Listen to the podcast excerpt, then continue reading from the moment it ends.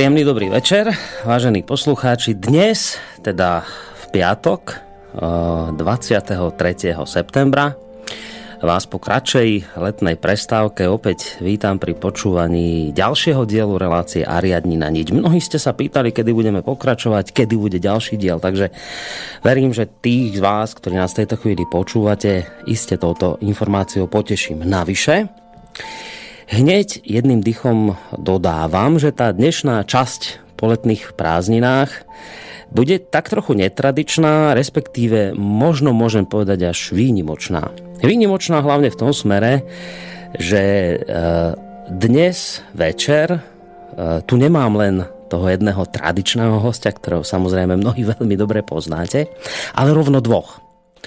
Meno toho druhého pre tých z vás, ktorí nechodíte na našu internetovú stránku alebo na Facebook je ešte taká zatajená, jeho meno je zatajené, ale samozrejme ho prezradím o malú chvíľku.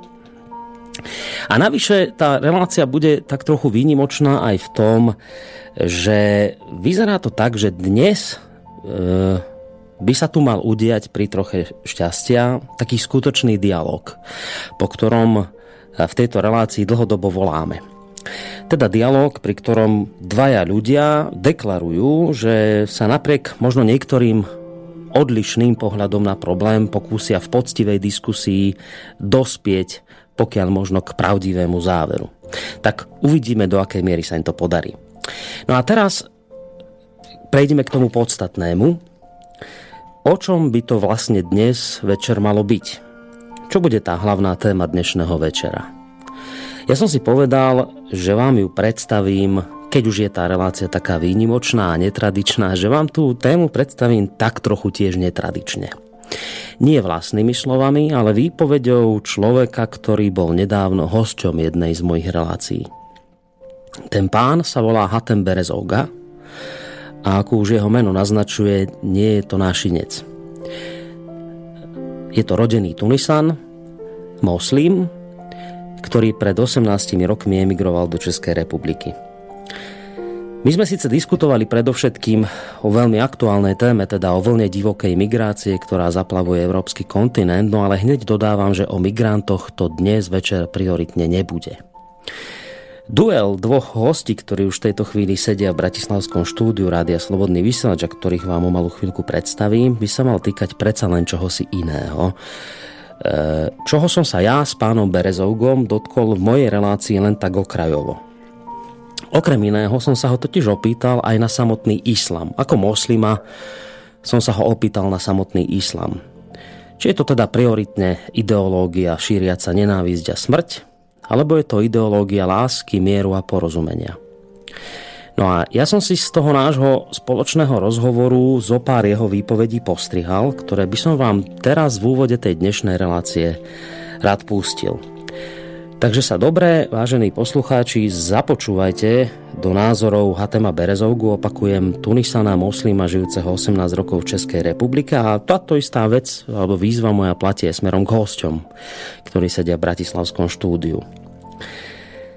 Takže čo mi povedal na otázku, ako je to vlastne s tým islamom a e, s radikalizmom, ktorý sa spája práve veľmi často s týmto náboženstvom. Takže tu je jeho odpoveď. Víra vždycky souvisí s intelektem každého člověka. Pokud ti lidi jsou vzdělaní a pokud ti lidi se zajímají o okolní svět, tak budou tolerantní a budou prospěšní. Pokud ti lidi budou uzavřeni a budou nechávat, aby to jejich víro vykládal někdo, a budou jenom poslouchat, tak budou intolerantní a budou se snažit změnit ten svět na vlastní obraz. Tím chci říct, jestli existují směry v islámu, kteří opravdu ano chtějí islamizovat celý svět, ano, existuje. Stejně jako existovalo v křesťanství svět, který chtěl dělat univerzální křesťanství a dobit celý svět. Je to prostě lidský. Ten druh islámu, je financováno ortodoxními zeměmi a hlavně víme, o kom mluvíme. Saudská Arábie, Katar, Kuwait. Jsou prostě lidi, kteří našli spoustu peněz a nemají co dělat. A začali hrát nebezpečnou geopolitickou hru. Oni financují tenhle druh islámu, který už je v Evropě. Je to spíš uzavřený, intolerantní islám, který se nezajímá o kultuře, o hudbě, o umění, o filozofii. Je to úplně opačný islám, než ten, který byl ve středověku. Jako musíme tady pochopit, že islámský středověk byla ta zlatá doba, to není evropský středověk. Spíš teď my prožíváme ten evropský středověk. Takže mi vlastne pán Berezovga inými slovami, opakujem moslim, e, sám v relácii vlastne povedal, že samotný Korán má doslova toľko výkladov, koľko je veriacich. Avšak hneď dodal, že nemožno hovoriť o islame ako o náboženstve násilia a smrti. A toto svoje tvrdenie podoprel hneď niekoľkými citáciami z Koránu, alebo teda zo Svetej knihy moslimov. Podle Arab Human Development Report, který jako se uskutečnil mezi 2002 a 2005, ve 20... Vy, kdo věříte, buďte přímí před Allahem a buďte svědky spravedlivými a nedovolte, aby vás nenávist druhých uvedla do hříchu a odradila od spravedlnosti. Buďte spravedliví, neboť spravedlnost má blízko ke zbožnosti. A pak, když budeme tady mluvit o válce, když budu citovat Korán, a kdy má muslim boje podle Koránu? Bojujete za Allah s těmi, kdo bojují proti vám, ale nepřekračujte meze. Neboť Allah nemiluje ti, kdo činí bezprávy. A bojujte proti ním, dokud vás nepřestanou pronásledovat. A jestli však přestanou, ukončete i vy nepřátelství vůči ním, kromě těch, kdo vás utiskují. Korán nezařizuje, abychom bojovali proti každým. A vy nepovažujeme křesťany nevěřící psy. Jsou ahlul kitab. Ahlul kitab znamená vlastníky písma. A být ahl znamená zaslouží zjevený. A tady je další verš v Koránu. Allah vám nezakazuje chovat se laskavě a spravedlivě k těm, kteří s vámi nebojují kvůli vaše víže, ani vás nevyhánějí z domovu, neboť Allah miluje ty, kdo jednají spravedlivě. Allah vám pouze zakazuje hledat ochranu a spojenectví u těch, kdo vás napadají kvůli vaše víže a vyhánějí vás z vašich domovů a pomáhají druhým. Když vás vyhánějí, je nespravedlivý ten, kdo se s nimi spojuje. A proto říkám, islám se přiklání k míru, ale není to náboženství míru a není také náboženství násilí. Je to náboženství spravedlnosti. Muslim v Koránu nemá být zradce. Jestliže se obáváte zrady ze strany některého lidu, vraťte jim omluvu jako míru naspět. Stejným způsobem, neboť Allah věru nemiluje zradce. Muslim, jestli má vyhlásit válku, musí vyhlásit válku. A ne, že přijde, budu s vámi žít v míru, ale budu vás uškodit zevnitř. Ne. Tohle je pokrytectví. A pokrytectví v Koránu je horší než nevíra. Jsou nejhorší lidi v Koránu, Allah říká, jsou ty, kteří mají dva tváře. Další verš Koránu. O vy, kdo věříte, vstupte do silmu. Silm je tady mír. Celým svým srdcem. A nenasledujte kroky satana, jež je vaším zapřísáhlým nepřítelem. Jediný zapřísáhlý nepřítel v Koránu je Satan. Jestli někdo Korán říká, že je nepřítel člověka, ne člověk, ne křesťan, ne žid, ne, ale jsou jiné bytosti, který jejich cíl zničit lidstvo a to je jedno, ať věříte v co chcete. A tady jaký cíl stvořený v Koránu? Lidi věrují jsme vás stvořili z muže a ženy a učinili jsme vás národy a kmeny, abyste se vzájemně poznali. Avšak nejvznešenější z vás před Allahem je ten, kdo je nejcnocnější a Allah je vševedoucí a dobře spravený. Cíl, naše odlišnost, abychom se vzájemně poznali. A proto ti první muslimové pochopili, že odlišnost je obohacený a proto hledali vědomí a znalost všude. Tak to bolo niekoľko citátov z Koránu. Lenže ako ďalej, môj host, pán Hatem Berezovga, dodal, a to je to dôležité povedať, o ničom z toho, čo sa uvádza v Koráne, žiaľ Bohu, množstvo islamských veriacich ani len netuší. Nemajú ale ani len poňatia o tom, čo sa v tejto knihe uvádza. No a prečo je tomu tak? Tu je tiež jeho vysvetlenie. Podle Arab Human Development Report, který jako se uskutečnil mezi 2002 a 2005. Ve 22 arabských zemích máme 65 milionů negramotných lidí. Skutečně negramotných. Skoro stejné číslo, 60 milion, nedokončilo základní školu. A průměrná čtenost v arabském světě je 4 papíry naučné literatury ročně. Pět století máme dialekt, chudý dialekt, který má maximálně 5 tisíc až 10 tisíc slov. Koránský text má 50 tisíc slov. A koránský text je těžká literatura.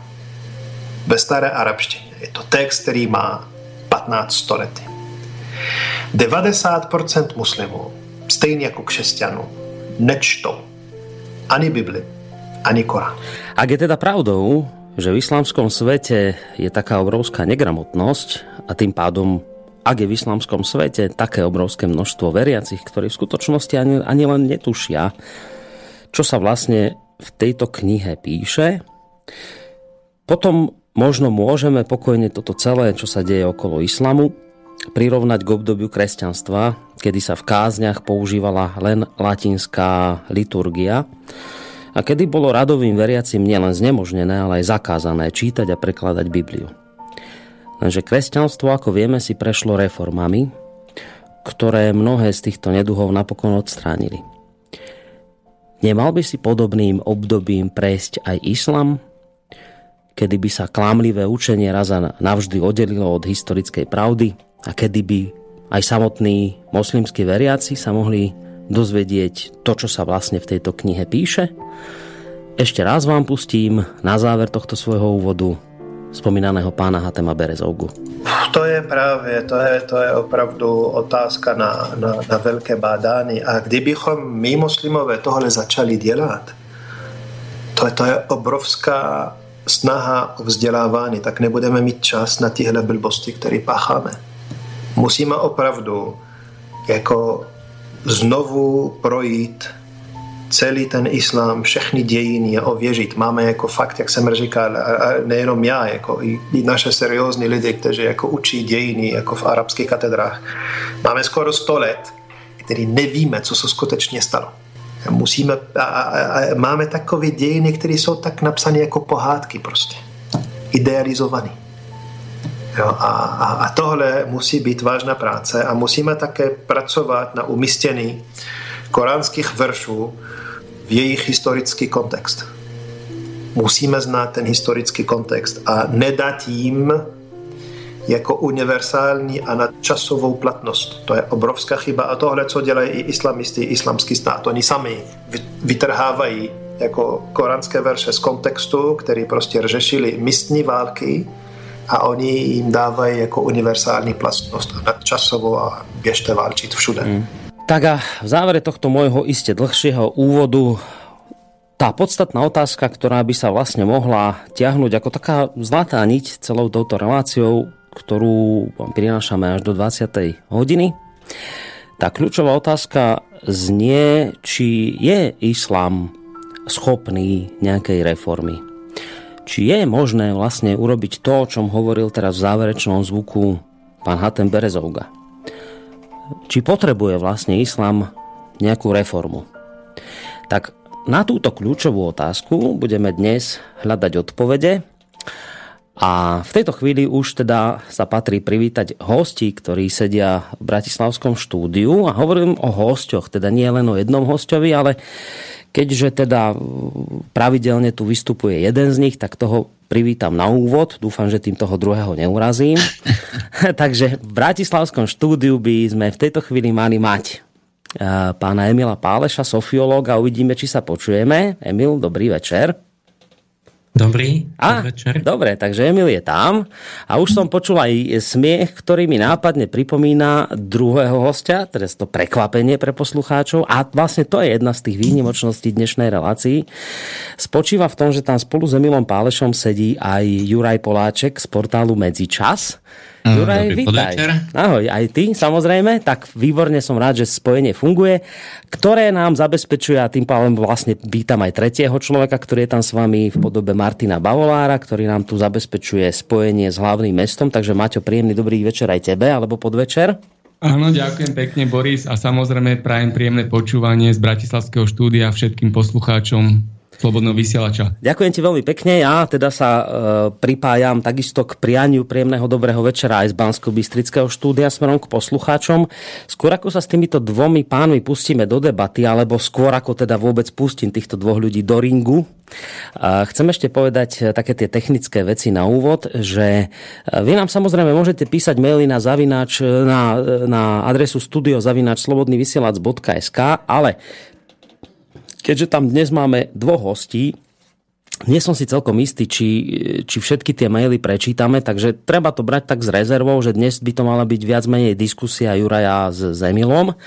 Ale samozrejme to neznamená, že nám písať ne, ne, nemáte. Ja ako náhle bude nejaký priestor, tak samozrejme vaše maily čítať budem. Prípadne potom neskôr e, by sme si mohli zobrať aj nejakého poslucháča na telefónnu linku. Tie čísla si samozrejme povieme trošku neskôr. Spolu s týmito pánmi, ktorých som menoval a privítal, vám teda dobrý podvečer praje v tejto chvíli z bansko bystrického štúdia aj Boris Koroni. Ja skôr ako sa pustíte vydvaja do debaty, chcem ešte povedať vlastne, ako k tejto relácii a hlavne k tejto zostave v tejto relácii došlo, pretože my sme s Emilom zvyknutí na to, že proste toto väčšinou býva len o nás dvoch, respektíve o Emilovi. Ale dnes teda, Juraj, ty si tu spolu diskutujúci. Tak ako vlastne k tejto záležitosti došlo? Toto, toto snažíme poslucháčom vysvetliť.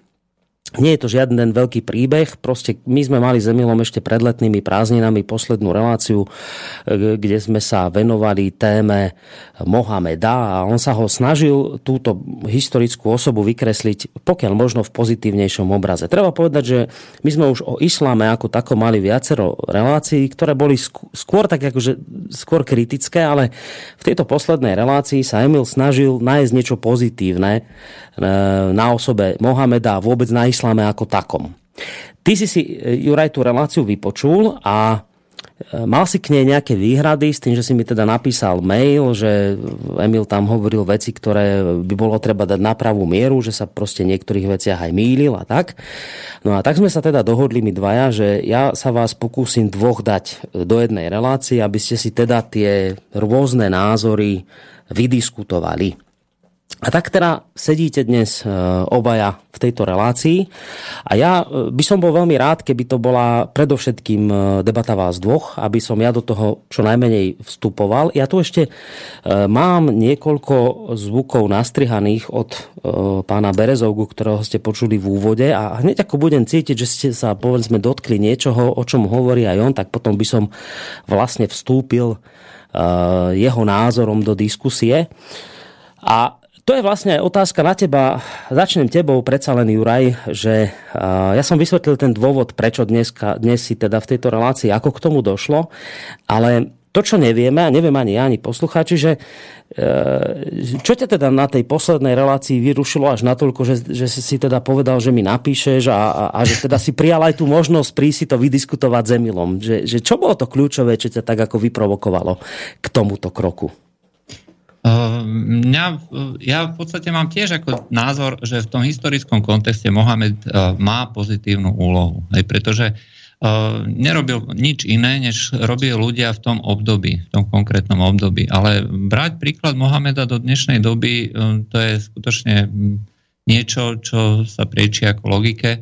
Ten vývoj proste pokročil a bohužiaľ ako ten islám je zakonzervovaný do takej miery a do takej do takej podoby, že eh, činy Mohameda, eh, hoci boli historické a v tom období a v tom historickom kontexte normálne, a dokonca si dovolím povedať, že aj až pozitívne v niektorých, v niektorých aspektoch. Uh-huh.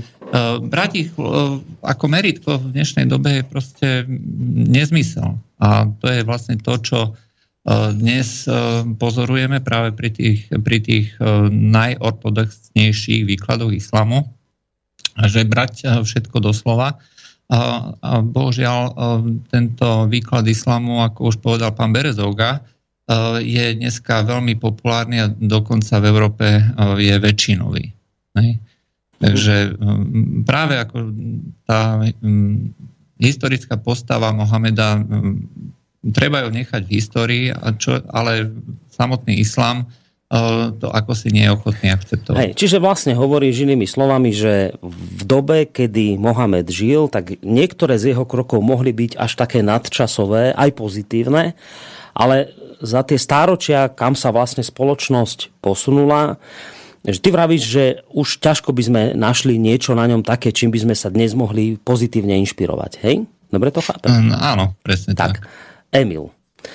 Tak toto hovorí Juraj Poláček na vlastne to, čo si posledne uh, hovoril vo svojej relácii. Ako sa ti počúva takáto, ani to nie je, že kritika, takýto názor Juraja na, na, na osobu Mohameda a vôbec na to, že si sa snažil teda niečo pozitívne nájsť.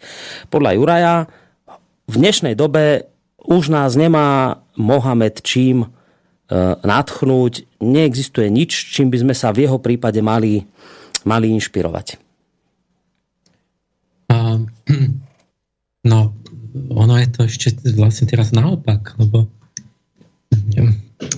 ja vlastne si myslím ešte horšie to, čo, než to, čo Juraj povedal, že totiž ten Mohamed mal v tom 7. storočí pozitívnu úlohu e, relatívne voči tej arabskej kmeňovej spoločnosti. On, on ich posunul dopredu a, a, a zjednotil a nastolil takú vyššiu morálku. A, ale oni, oni boli proste zaostalý kút a už vtedy v 7. storočí vo vzťahu k tým vysokým civilizáciám, kde bolo kresťanstvo a zoroastrizmus, už vtedy ten islám bol na znateľne nižšej úrovni. Proste to bolo, ten obsah islámu už vtedy bol vlastne regres. Teda, ke, teda nebol to pokrok vo vzťahu k celej dobe, pretože vlastne už naša civilizácia bola už vtedy, vtedy ďalej a um, proste Mohamed niečo pochytil na tých cestách a vytvoril akési veľmi jednoduché, obsahovo uh, triviálne a na, na podstatne nižšej úrovni náboženstvo. Takže pre Arabov to bol pokrok, ale keď potom tí moslimovia prevalcovali Perziu a Byzanciu, tak to vtedy už bol v 7. storočí vlastne tragédia a regres. No s tým ako súhlasím. Hej, ja som to myslel tak, že vlastne on no, bol pokrokový práve pre tie arabské kmene, hej, ktoré, no, ktoré vlastne vyťahol, dá sa povedať, skoro až do staroveku, hej, povedzme do toho stredoveku a um, dal, im, um, dal im nejaké zákony, zjednotil ich a um, povedzme určil ich miesto v histórii, hej, že sú nadradení, uh, nadradená viera a je im predúčené teda vládnuť e, svetu a dobiť touto vierou celý svet. Takže s tým môžem len súhlasiť. E, a naš, našťastie sa mu podarilo ako pre e, budúci vývoj, ako to urobiť v tej dobe, bol pravý človek na pravom mieste. Byzantská ríša, respektíve aj Perská ríša, aj bola v podstate v úpadku, respektíve v nejakom chaose. Podarilo sa im vlastne vyvrátiť obidve tieto veľké, uh, veľké ríše. No a šírili sa ďalej. A pro, problém ale uh, je, že celá tá téma, uh, celá tá téma reformácie islamu, ku ktorej by sme dneska mali uh, dospieť, uh, tak uh, vyplýva vlastne z niečoho, uh, z niečoho čo uh, si myslím, že je falošnou predstavou o islame, mm. že to je niečo, čo je možné proste dohodnúť sa na, ja neviem, nejakým výkladom učencov alebo výkladom nejakej komunity, že toto nebudeme akceptovať a toto môžeme, môžeme akceptovať, toto musíme zmeniť. Korán, respektíve islám ako taký, dostal hneď e, pri založení od Mohameda e, zákaz kritiky a e, zákaz no, pochybnosti. Pretože to súvisí s tým, že ako on prezentoval vlastne Korán.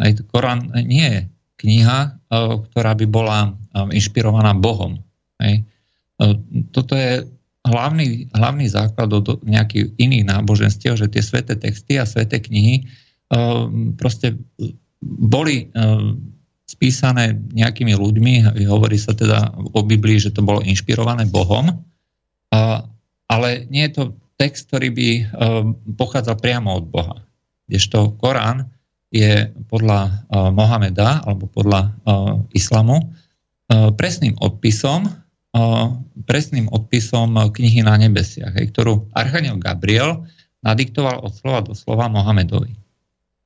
Takže e, tu je zakázané čokoľvek meniť, čokoľvek e, vyjadriť akúkoľvek pochybnosť a e, pokiaľ niekto z moslimov hovorí, že toto, toto nie, toto áno, toto treba zmeniť, to je proste vylúčené. To, sa, to je nepredstaviteľné pre islám, pretože to je bolo pochybnosťou o Bohu. O takom. A uh, sladom na to, že uh, skoro až na tej istej úrovni ako Korán uh, sú aj činy a výroky Mohameda, je zakázané pochybovať o Mohamedovi. Pretože niektoré veci, a dosť podstatné napríklad, nie sú vôbec obsiahnuté Koráne, ale sú vlastne len súčasťou tradície. Aj sú súčasťou suny, sú súčasťou toho výroku Mohameda a e, momentálne ich vlastne e, moslimovia e, môžu alebo sú zachytené v hadisoch, v svetých textoch. Hej. Sú štyri ako v sunnickej tradícii. Šítska tradícia má zase ďalšie zbierky týchto hadisov a, a obsahujú proste výroky a činy Mohameda k jednotlivým situáciám, z ktorých potom, ktoré sú potom jedným zo zdrojov práva šaria. Takže e, pochybovať zase o, o týchto činoch a výrokoch proroka Mohameda, ktoré boli podľa e, tradície inšpirované Bohom takisto, je skoro na tej isté úrovni ako pochybovať o Koráne ako takom. To znamená, že e, hovoriť o reformácii by znamenalo meniť určité veci, ktoré sú tabuizované doslova. A je to samozrejme možné, ale potom to už nebude islám to už potom bude niečo, čo, čo odporuje vlastne samotnej, samotnej viere. Mm-hmm. Uh, neviem teraz, Emil, ty chceš na to no. zareagovať? Áno. Asi. No, dobre, nech sa páči. No, ja začnem tým, že e, my sme mali vlastne v zime, som začal o tom islame rozprávať a tam som mal dve, tri relácie, kde som, kde som hlavne strašil ľudí, teda zmysel bol upozorniť, tak ako teraz začínajú upozorňovať ten Benjamin Kúras a ďalší takýto, že teda e, to nie je nejaká sranda, že nie každé náboženstvo je, že, že proste si tam budú chodiť súkromne do kostola a nič nám nehrozí. E, ľudia vôbec nepoznali nič, nevedeli o islame, to proste pre nás bola vzdialená nejaká planéta. Takže ja som tam zhrnul dosť tie, tie hrozby, ktoré potenciálne, ktoré sú v tom tom myslame. A toto my teraz, ak som sa tak, tak pozrel na nejakých dve, tri články od Juraja, tak my budeme v pozícii, že my sa, my sa v, tom, v tej hlavnej otázke zhodneme, že čo sa teraz deje, čo, čo vedú tí ako Merkelová spol, že to je samovražda, že to je chyba a nezmysel. A v tom budeme na jednej lodi, mám pocit. Je to ale, možné? Ale, ale v tej poslednej relácii potom ja už som si vlastne položil inú otázku, tú konštruktívnu, že, že dobre, ten prvý krok je, musíme sa oboznámiť, že vlastne islam je, má, má úplne iný charakter, kultúra, že, že proste to nie je to isté, že tie civilizácie sa nedajú len tak zmiešať bez všetkého. Ale, ale teraz, keď už sa tak s tým oboznámime, že povedzme Juraj a ja, a teraz tá otázka, že, že ach, čo budeme teraz s tým robiť, že kde je to konštruktívne riešenie, že ako na to pôjdeme. A preto vlastne v tej relácii v júli ja som vlastne už chcel ako keby to bolo tak postavené, že či sa dá pri dobrej vôli ako keby nájsť v, tom, v, tej, v, tom, v tej nejasnej histórii toho Mohamedovho života, či sa to dá vyložiť podľa možnosti dobrým spôsobom, čo by bolo takým východiskom pre moslimov k nejakej takej reformácii, tak sa o to aj tí inteligentní moslimovia snažia, že snažia sa tam akoby hľadať tie, tie dobré počiatky a dobré zárodky priamo v tom, v tom, v tom Mohamedovom živote, pokiaľ sa to dá. A tým, že ten je veľa vecí tam ne, nejasných, ako to bolo, tak si človek môže aj vymyslieť to dobré namiesto toho zlého, pokiaľ mu to dovolí, akoby to, to, to, to konanie toho Mohameda. A čiže ja som vlastne mal taký cieľ, že či, sa to, či, či nájdeme nejaký ten zárodok priamo tam tej reformácie.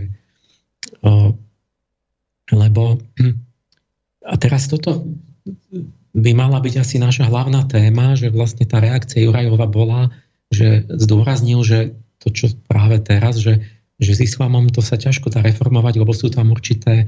To nie, toto, že vlastne to je priamo slovo Allaha, to nie je, že to niekto prijal len ako, že povedzme, evangelista napísal evanelium a inšpiroval ho Duch Svetý, ale ten Korán je ešte viac, to je priamo Allah, Allah diktoval. To je ako desatoro, hej? Zoslané priamo Bohom. Áno, že ten Boh to priamo s majzlikom mm. vytesal tomu Mojžišovi áno. zázračne do tých kamenných dosiek. Čiže to, to nie je Mojžišová interpretácia, ale to priamo Boh napísal.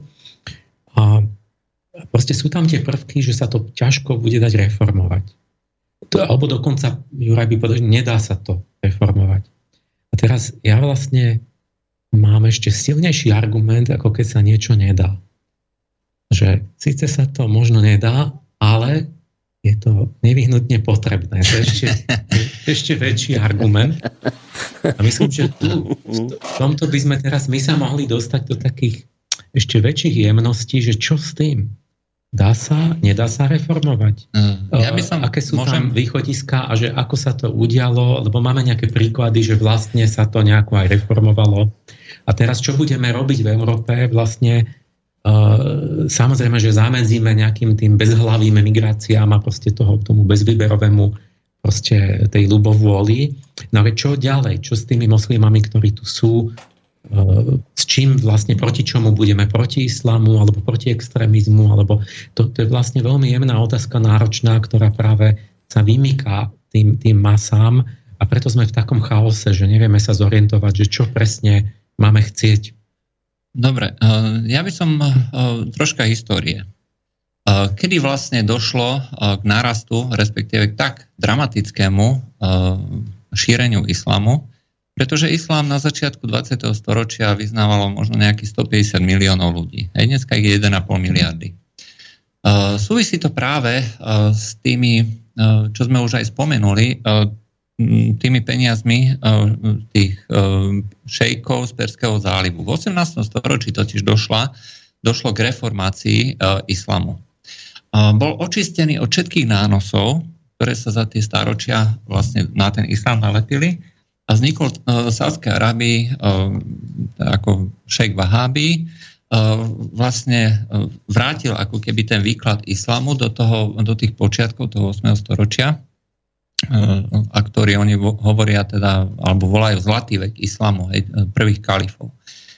A povedal, že takto oni žili, vtedy e, islám do, e, dosával najväčšie úspechy. Máme žiť a e, veriť takýmto spôsobom. Hej, to znamená, vrátili sa vlastne do toho 8. storočia a mm, v podstate vahabizmus bol obmedzený len na časť Saudskej Arábie a nebol príliš nejakou dôležitou významnou sektou. Bola to sekta, tak si treba povedať.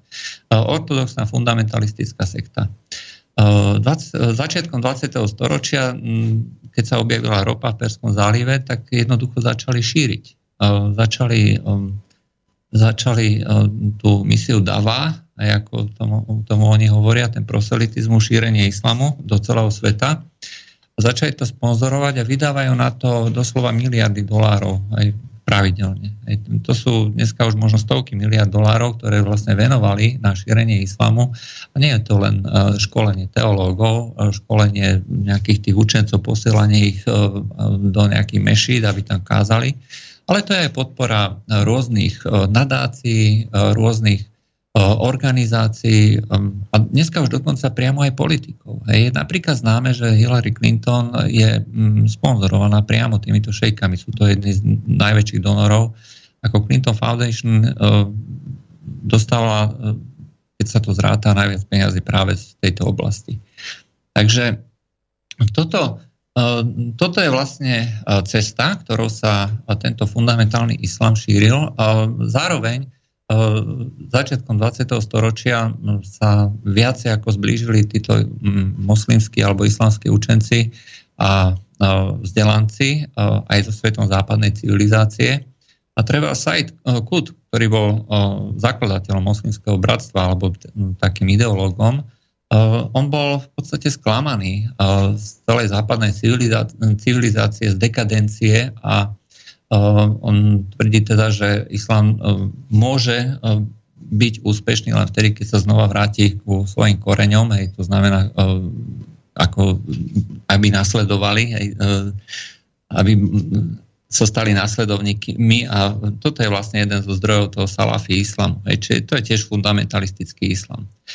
Takže toto sú také také dva hlavné zdroje, kde um, neúspech islamu uh, vo svete, v ekonomike, v politike tak uh, vysvetľujú títo salafisti tým, že je naopak málo islamu, hej, že Allah sa na nich hneva, keď to tak poviem. Mm-hmm. No a potom je tam tá finančná podpora vahabistov a podľa výskumu viedenského, uh, teda vedeckého berlínskeho centra to, to sa konalo v roku 2008, ale výsledky boli zverejnené e, ako také kumulatívne až v roku 2014-15.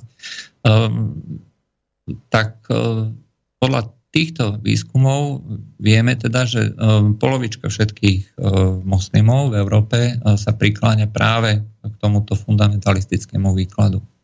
No a teraz čo s tým? Keďže hovoríme, že fundamentalistický islám nie je možné nejako, nejako meniť. Tam by som znova troška skočil do histórie, ale niekde inde, a to do Ruska. Ruská, Ruské impérium v nejakom 18. 19. storočí, keď začalo expandovať do oblasti Strednej Ázie a Kaukazu, tak vlastne sa dostalo do veľmi tesného styku s islamom.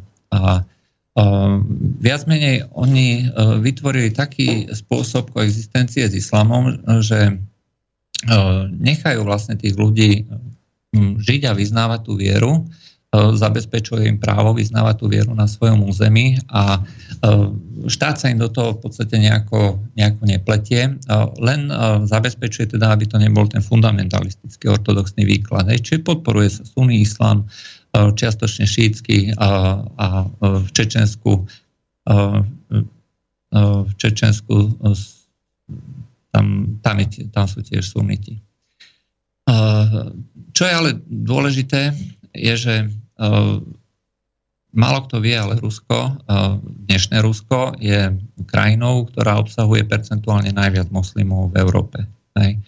A tým, že nedovoluje uh, prieniku fundamentalistického islamu, tak koexistencia s islamom je tam relatívne pokojná, možná a tým, že vlastne tí vodcovia, či už v Čečensku, Dagestáne alebo, alebo v Tatarstane, umožňujú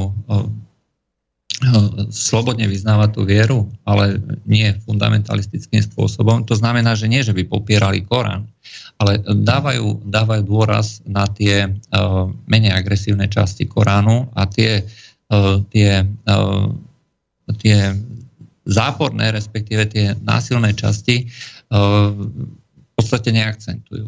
Hej. Takže e, či je to kázanie tých imámov, že či, sú to, či sú to výklady, e, rôzne, e, rôzne tafsíry k jednotlivým súram, tak tie proste sa snažia vlastne orientovať ten výklad islamu tou miernou cestou. A zdá sa, že im to funguje. Fungovalo im to pred staročiami, funguje im to aj v dnešnej dobe. A pokiaľ by nebol importovaný terorizmus a džihadizmus, práve z krajín Sávskej Arábie a podporovaný krajinami ako Turecko a Spojené štáty, tak by sa im, myslím, darilo vlastne udržiavať tú koexistenciu na, relatív, na relatívne pokojnej úrovni. Takže si myslím, že tam treba, treba vlastne, ak hovoríme o reformácii, ja tvrdím, že fundamentalistický islám alebo islám ako taký nie je možné reformovať. Je možné ho vlastne len usmerňovať. To je môj názor. Mm. Emil? No, čo, hm, postavme si nejak ten, ten cieľ, akože otázku, že vlastne čo chceme, čo chceme riešiť, že vlastne by sme mali výjsť asi z toho, eh, z toho diania politického, že čo sa začalo mleť, nie? že začali chodiť migranti, eh, ľudia začali tušiť, že to nebude dobré do budúcnosti. A teraz ten mainstream začal hovoriť, že že vlastne ale islám nemá nič s terorizmom, to vysí islamofóbia, tak? To, to, to je, či opakujú od Obamu a všetkých halíkov a takýchto, že vlastne s islamom není žiaden problém, lebo ten extrém, to, to sú, terorizmus nemá nič s islamom, to sú extrémisti. Tak teraz tí, ktorí nie sme podplatení a, a máme zdravý rozum, vieme, že to není celkom pravda. Je aj není to pravda. Ja poviem príklady, že proste je veľmi rôzny islam ale, je to, ale, ale tváriť sa, že to je že ne, nerozlišujeme, že to je všetko jedno, znamená, že skončíme zle v Európe. A, čiže otázka je, že čo teraz my máme chcieť, že, že sme proti islamu, proti extrémizmu, čo, čo jak, alebo nájdeme nejaký model, že dá sa spolužiť, alebo, alebo proste nemôžu tu byť vôbec moslimy. A vlastne teraz vy vraj hovoríte, to ste povedali, ten príklad Ruska, Eh, že ako ten pozitívny príklad, že tak sa to dá riešiť, že oni vlastne majú teda náboženskú slobodu pre ten normálny islám, alebo ten, ten mierumilovný, ale že jednoducho nedovolia tam sa rozmahať tým, tým nedovolia, tým takto, nedovolia a im prejav to... toho politického islamu v oblastiach, kde islam nie je prevládajúci. Tam, kde je prevládajúci, to znamená oblasť Kaukazu a Tatarstan, E, tak e, tam e, je súčasťou aj tej miestnej, miestneho práva, alebo neviem, či sa to týka aj nejaké legislatívy, ale jednoducho tie rôzne šariatné predpisy tam jednoducho fungujú. Hej? Dobre, že to, máte pocit, že napríklad toto je také riešenie reálne, že, že to je ono? Či ani to nie, radšej? Že, že, no, to by sme že sa... dovoliť islám, ale uh, jednoducho ne, zamedziť tým, tým fundamentalizmu. Uh, Islám, je, islám nie je náboženstvo, islám je ideológia. Hej, to si treba rovno povedať, pretože zahrňa kompletne celé spektrum všetkých činností človeka. Či sú to duševné nejaké pohnutky, hej, ako, má, ako má myslieť, ako má veriť, ale aj ako sa má správať hej, v tom bežnom dennom živote. A nie sú to len predpisy e, pre neho.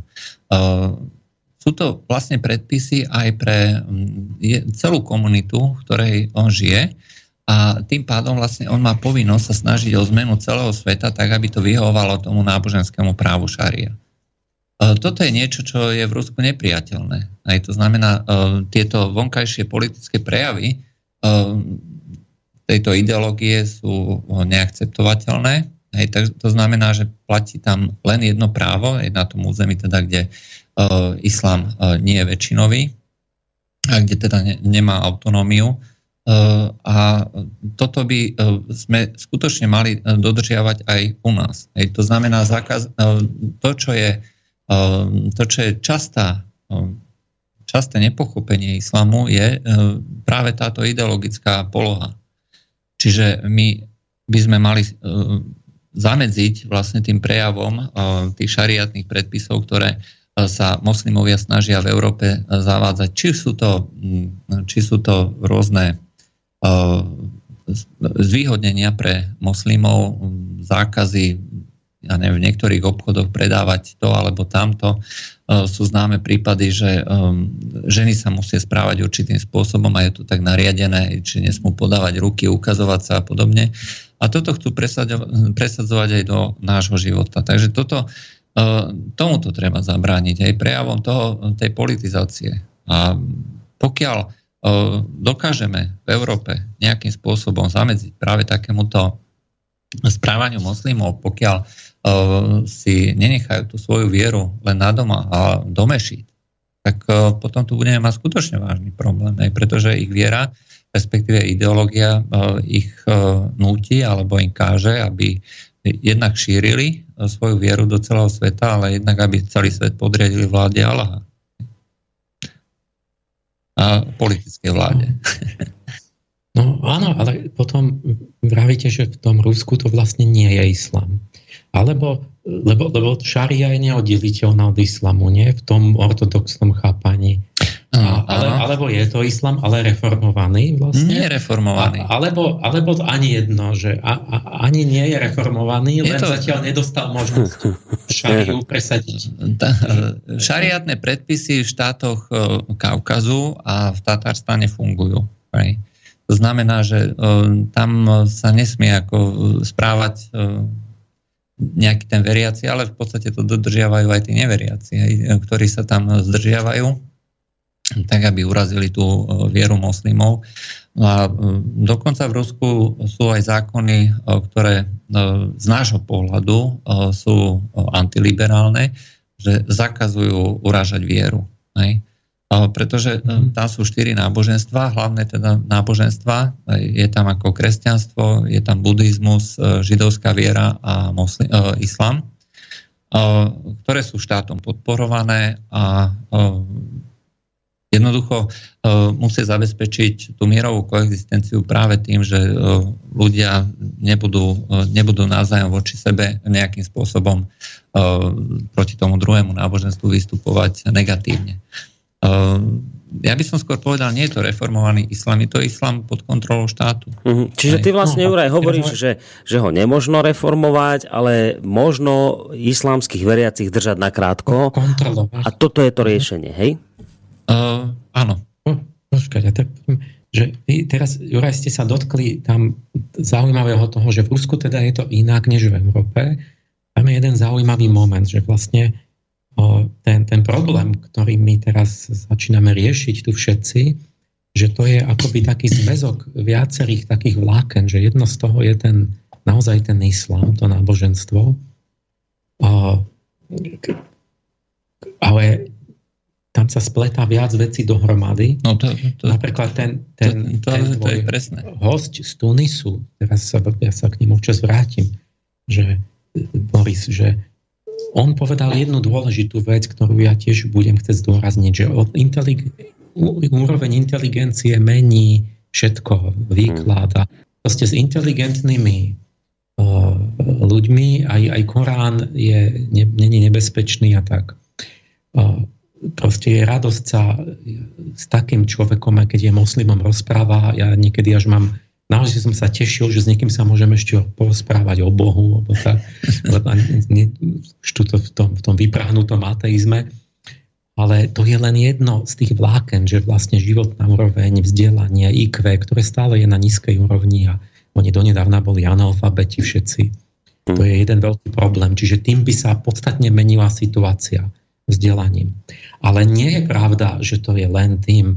Je pravda aj to, že v samotnom Koráne predsa to samotné náboženstva nie sú všetky rovnaké a rovnako dobré. Ten, ten, ten, islám není až také ušlachtivé náboženstvo. Je veľký rozdiel medzi Koránom a Evangeliom. Keď sa kresťan e, chce, že aj síce bolo v stredoveku násilie, tiež u nás boli, mali sme totalitnú církev, ale predsa Predsa len keď kresťan sa chcel vrátiť ku koreňom, tak prišiel k Evangeliu a tam mal, že láska, našiel tam postavu Ježiša, ktorý zakázal apoštolom dokonca vytiahnuť meč, keď ho križovali. Ale keď sa moslim chudák chce vrátiť ku koreňom, tak otvorí Korán a tam má ten, ten Mohamedov bojovný život vlastne v púšti, kde, kde zabíjali vlastne protivníkov. Takže ďalšie vlákno je, že naozaj v samotnom náboženstve je rozdiel a problém, ale, ale ďalšie a ďalšie vlákna sú tam také, že, že sme o tých vahábistoch, že veď vahábistov v tom zálive je 5 miliónov. To z 1,5 miliardy sú iba 3 promile. Toto je úplne zanedbateľné množstvo moslimov. A teraz sa stala čudná vec, že oni nám zrazu reprezentujú islám a o nich sa bavíme, veď to by mala byť ako kvapka v mori, nie 3 promile. A čo sa No čím je to? No presne tými petrodolármi, že tu vlastne v súvislosti s tou ropou a s tými západnými spojenectvami, s tými e, magnátmi ropnými, začali bilióny proste ako keby bohatých oni dokonca získali ochranu od, a, od a zrazu, zrazu no áno, veď Amerika chráni ich aj v zločinoch. No, ale aj v šírení strategický islamu. spojenec. Ale aj v šírení islamu.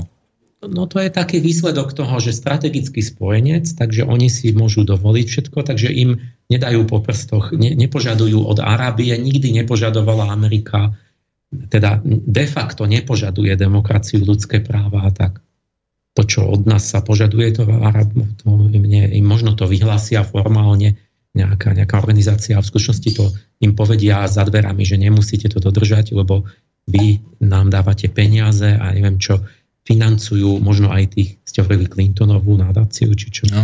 a neviem čo všetko, uplácajú a zrazu vlastne vysvitá, že, že my sa zhodneme vlastne, že vahábisti, že nie, že to sú proste, to je násilný islam, e, že to je fakt extrém, lenže paradox je, že my sa zhodníme s, s naprostou 99% ostatných moslimov sa zhodnú na to tiež. A jak je to možné, že tí vahábisti majú taký vplyv a zrazu vykluje sa z toho vplyv západu. Mm. A čiže to je ďalšie vlákno, že kto to tu vlastne spôs- akoby zapričinuje ten, ten fanatický islám, tak zistíme, že, že sami seba tam nájdeme. Že my sme platili Hekmatiara a sme založili aj Al-Kaidu investovaním neviem koľko, 1,5 miliardy dolárov. A teraz proti nej bojujeme. Že v Sýrii, však to je evidentné, pre Boha, keď my berieme tú ropu, tie nekonečné karavany ropy, ukradnutú Sýrčanom do Turecka, to znamená, že tam musia milióny alebo 100 milióny prúdiť, že my platíme islamský štát. Hmm lebo však im platíme za ukradnutú ropu, čiže a potom sa čudujeme, že odkiaľ oni zbroja a tak. Čiže zrazu zistíme, že tak proti čomu, čo, čo vlastne je ten náš protivník? Je to islám všeobecne? Lebo väčšina chce nenásilie. Je to len extrémny islám, alebo je to tá, tá chamtivosť západu, lebo vlastne na tom tí, tí moslimovia si tam všetci myslia, že vlastne ten, ten fanatický vahabizmus, hmm. Že to je vlastne výtvor západnej tajnej služby britskej, ktorá to založila a, a tak ďalej. Áno, to, to vlastne... To oni tam myslia väčšina, že to je na zničenie a rozkol islamu, e, že hmm. A to kto si myslí? Tí, všetci tí ostatní, ktorí nie sú vahabisti. No to no, napríklad, to Juraj, ale... toto, toto napríklad a, hovoril aj ten pán... To je, to je veľký kus pravdy, lebo veď práve som povedal, že my sme e, Amerika založila Al-Kaidu a dali Hekmaterovi zbránia a peniaze a, a tak ďalej. Amerika teraz, čo si evidentne v Syrii vlastne chránime a podporujeme ten islamský štát a tvrdíme, že proti nemu bojujeme, je to jak šidlo z vreca, to fúka. No, ja vám Čiže teraz... To, je, to som hovoril ako ďalšie vlákno, že čo všetko je do toho zapletené mm. a nakoniec chcem ísť do tých hlbších vecí, že my povieme, že, že islamský štát je jednoznačne ten islam, ten, ten pôvodný. Áno. A áno, formálne to vyzerá tak, lenže ešte bacha, poďme do, po to psychológie hlbšej, že, a to je čudné, to je zvláštne, že vlastne my sme rozbili Irak, tam sme, bol ten problém, že nechceli sme zamestnať tých všetkých bývalých dôstojníkov a neviem čo, tých, tých, tých, tých poslali na ulicu, čo teraz spätne sa hovorí, že to bola chyba. A, a plno ľudí z tej strany Bás, čo boli komunistickí ateisti so Sadamom, tak tí prebehli a organizujú islamský štát a zrazu sú tí najfun, najortodoxnejší moslimovia. Je to možné, že nejaký ateista a komunista je zrazu ortodoxný moslim? zrazu, keď sa mu to hodí, keď môže, ja neviem čo, proste, čo keď to, čak to vyzerá skôr tak, že týmto ľuďom je to náboženstvo vlastne úplne ukradnuté, ale že im o to, aby mohli zbíjať, násilňovať, aby mali znova uplatnenie, e, aby znova tie svoje vojenské schopnosti mohli a tak ďalej. A, a zrazu na konci, keď ideme hlbšie do tej psychológie, vznikne aj tá otázka, že, že ide vôbec o islám? Alebo to je len Eh, akoby také, eh, tak, taký, taký dobrý, dobrý rámec, v ktorom niekto, eh, komu ide o zbíjanie a nejaké iné veci, sa môže odvolať v tej oblasti. Čiže to len tak hovorím, že by som chcel, aby sme tak hlbšie išli teraz do tých otázok spolu. Dobre, Boris, ty si chcel niečo? No, ja som chcel viacero toho vám pustiť od samého pána Berezovgu, keď, keď teda Emil hovoril o niektorých tých vláknách, ako to vlastne vnímajú samotní moslimovia, tak, tak pán Berezovga presne toto hovoril v relácii. On, on naozaj vníma ten, ten vahabistický vnímaný islám ako ten, ktorý nemá nič spoločné s ním, s nimi. Naozaj on hovoril, že to je proste problém Saudskej Arábie, Kataru, to hovoril aj v tom úvodnom zvuku, ktorý som pustil, ktoré, ktoré podporujú Spojené štáty americké. A zároveň, čo som ešte chcel pustiť, ja vám tých zvukov dnes od neho pustím viacej, aby sme sa tak trošku v, v tomto celom aj vcítili do pocitov e, moslimov. Pustím vám teraz jeden zvuk, ktorý hovorí o zodpovednosti nás voči islamskému svetu. Toto je názor pána Berezovgu nejsou zodpovědní a nejsou poctiví sami k sobě. Když člověk volí politickou stranu a jeho stát je součást NATO a jeho stát podnikne vojenské intervence v cizích území, vnucuje cizí systém, který je demokracie, destabilizuje režimy, zničí armády, zabije sta tisíce lidí. Tak moje otázka, proč nedemonstrovali tyhle občany, kteří teď se stěžují? Proč nikdo nezeptá, se nezeptá, odkud má tu levnou ropu? Odkud má ty levně oblečeny? Jsme společnost v Evropě, který jenom konsumuje, jenom konsumuje, ale není zodpovědná. Nehledá odpověď, jak to přišlo k nám. A proto než budeme se stěžovat, musíme zastavit, musíme se zeptat, jak to začalo. Kdo to způsobil? Kde jsou ty lidi? Proč nikdo nedemonstroval? Jestli souhlasím s nespravedlností, jsem také nespravedlivý. ten, který mlčí, je také nespravedlivý. A proto, i když jedna židovka mluvila o holokaustech, nemluvila tolik o nacistech. Řekla ne, ne, ne. Způsobili to ti, kteří mlčili. Ty dobří, ty správní občany, kteří mají požádnou rodinu, jenom pracují a jenom řeší svoje poklidní životy. To způsobili oni. Dokud člověk se nenaučí být zodpovědný, tak tohle bude pořád se to opakovat z jedna generace do druhé. A naše stav jako lidstvo nebude nikdy se zlepšit, pokud sami nerozhodneme ten kruh uzavírat. Tak ste to počuli, aj ty Juraj, aj Emil.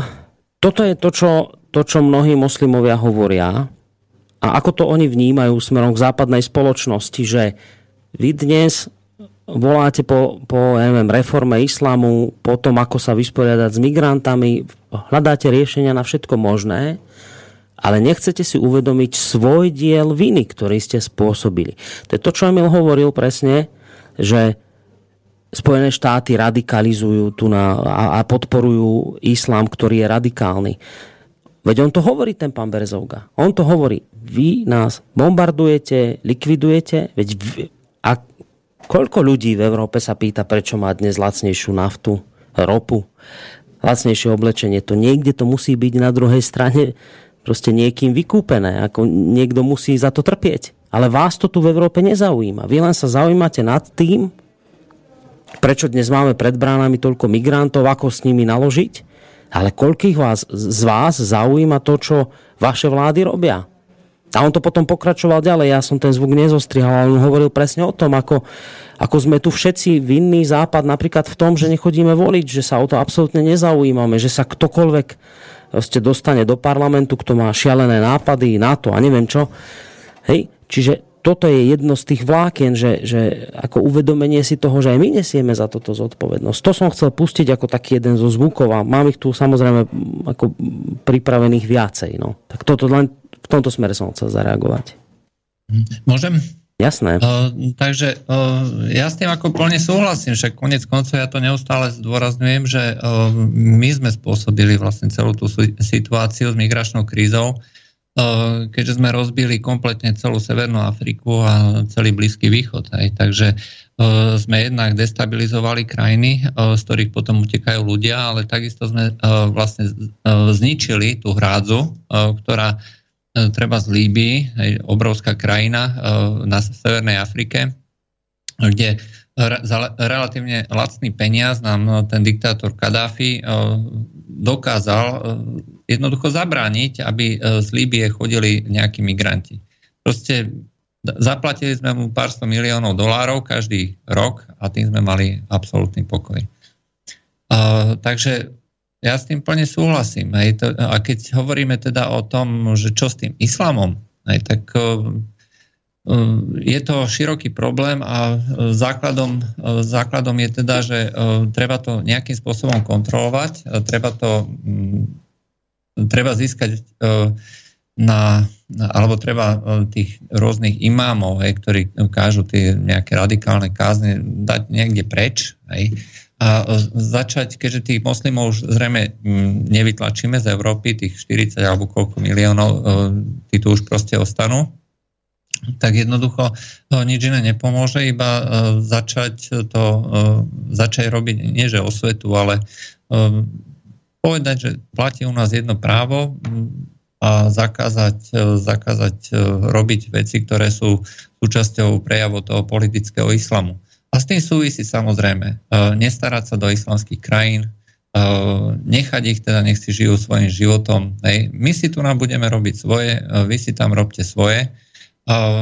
A bohužiaľ pár politikov by zrejme prišlo veľké benefity, veľké dividendy, ktoré majú toho všetkého. Takže ten problém je v prvom rade, ako sme sa tu zrejme už dohodli, že je politický. Hej, čiže e, nejakým spôsobom e, donútiť politikov, aby e, začali robiť tú svoju robotu a začali ten islám kontrolovať, dajme tomu. Ale tým, s tým súvisí potom vlastne aj to, že, sa, že by sme sa nemali starať do oblasti toho Blízkeho stredného východu a do tej Severnej Afriky, nechať to stabilizovať na základoch, ktoré tí moslimovia alebo tá spoločnosť chápe alebo vie stráviť. Hej, čiže liberálna demokracia im nič nehovorí žijú v kmeňovej spoločnosti, tak nechať, nech tam, nech tam skutočne vládne ten najsilnejší kmeňový vodca a bude pokoj.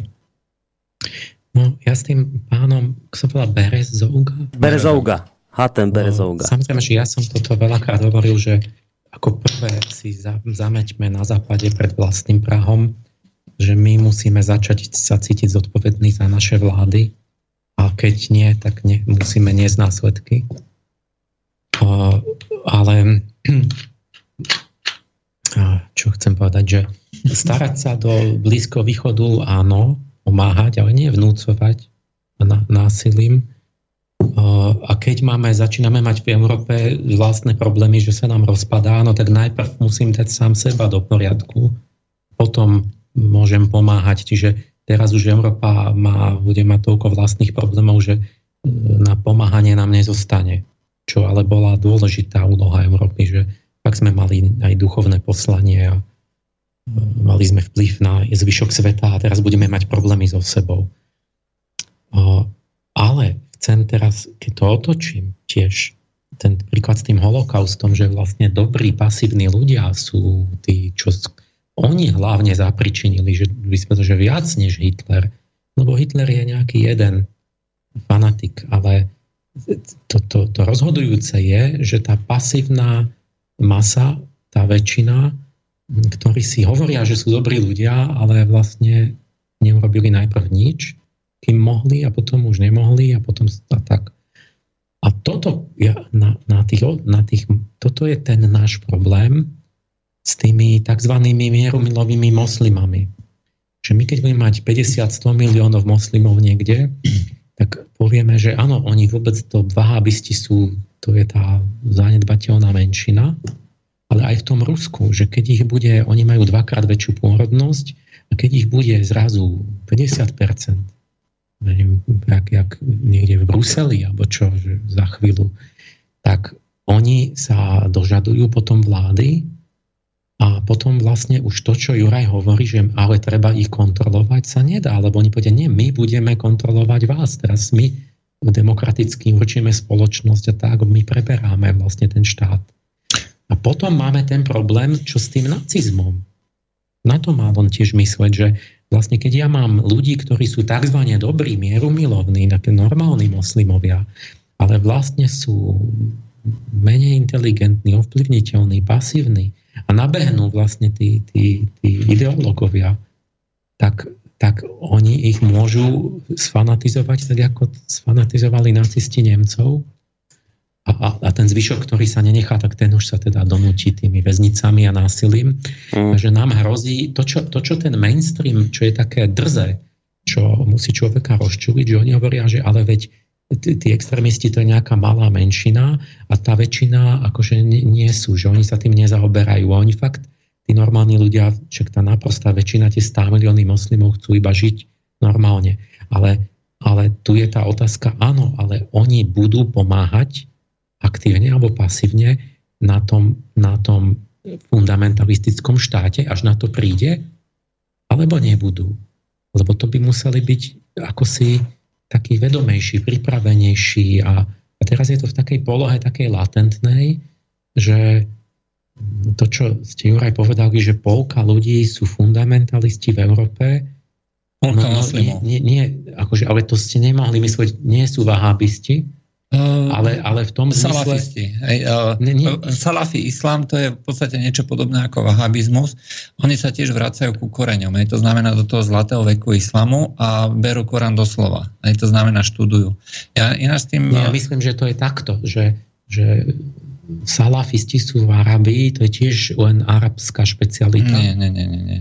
Salafi... Nie, nie, v Európe je, je veľmi málo salafistov. Nie, nie, to vôbec nie je pravda. To, to, čo, to čo podľa mňa chcete povedať, alebo že čo je pravda, je tá, že áno, že, že keď sa robili tie štatistiky, tak vysvetlo, že dve tretiny chcú šáriu a chcú veci, ktoré pre nás sú vyslovene protizákonné, zločinné a neústavné.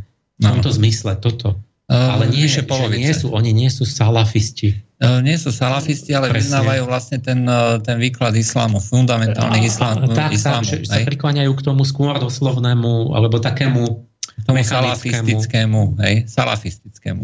Lebo toto je vlastne uh, uh, salafi ako následovník, hej, čiže uh, oni sú, chcú vlastne nasledovať tých, tých uh, jednotlivých uh, ľudí, ktorí e, žili v tých počiatkoch islamu a vyznávať ten spôsob e, islamu. Čiže niečo podobné ako vahabizmus, ale nie je to proste to isté.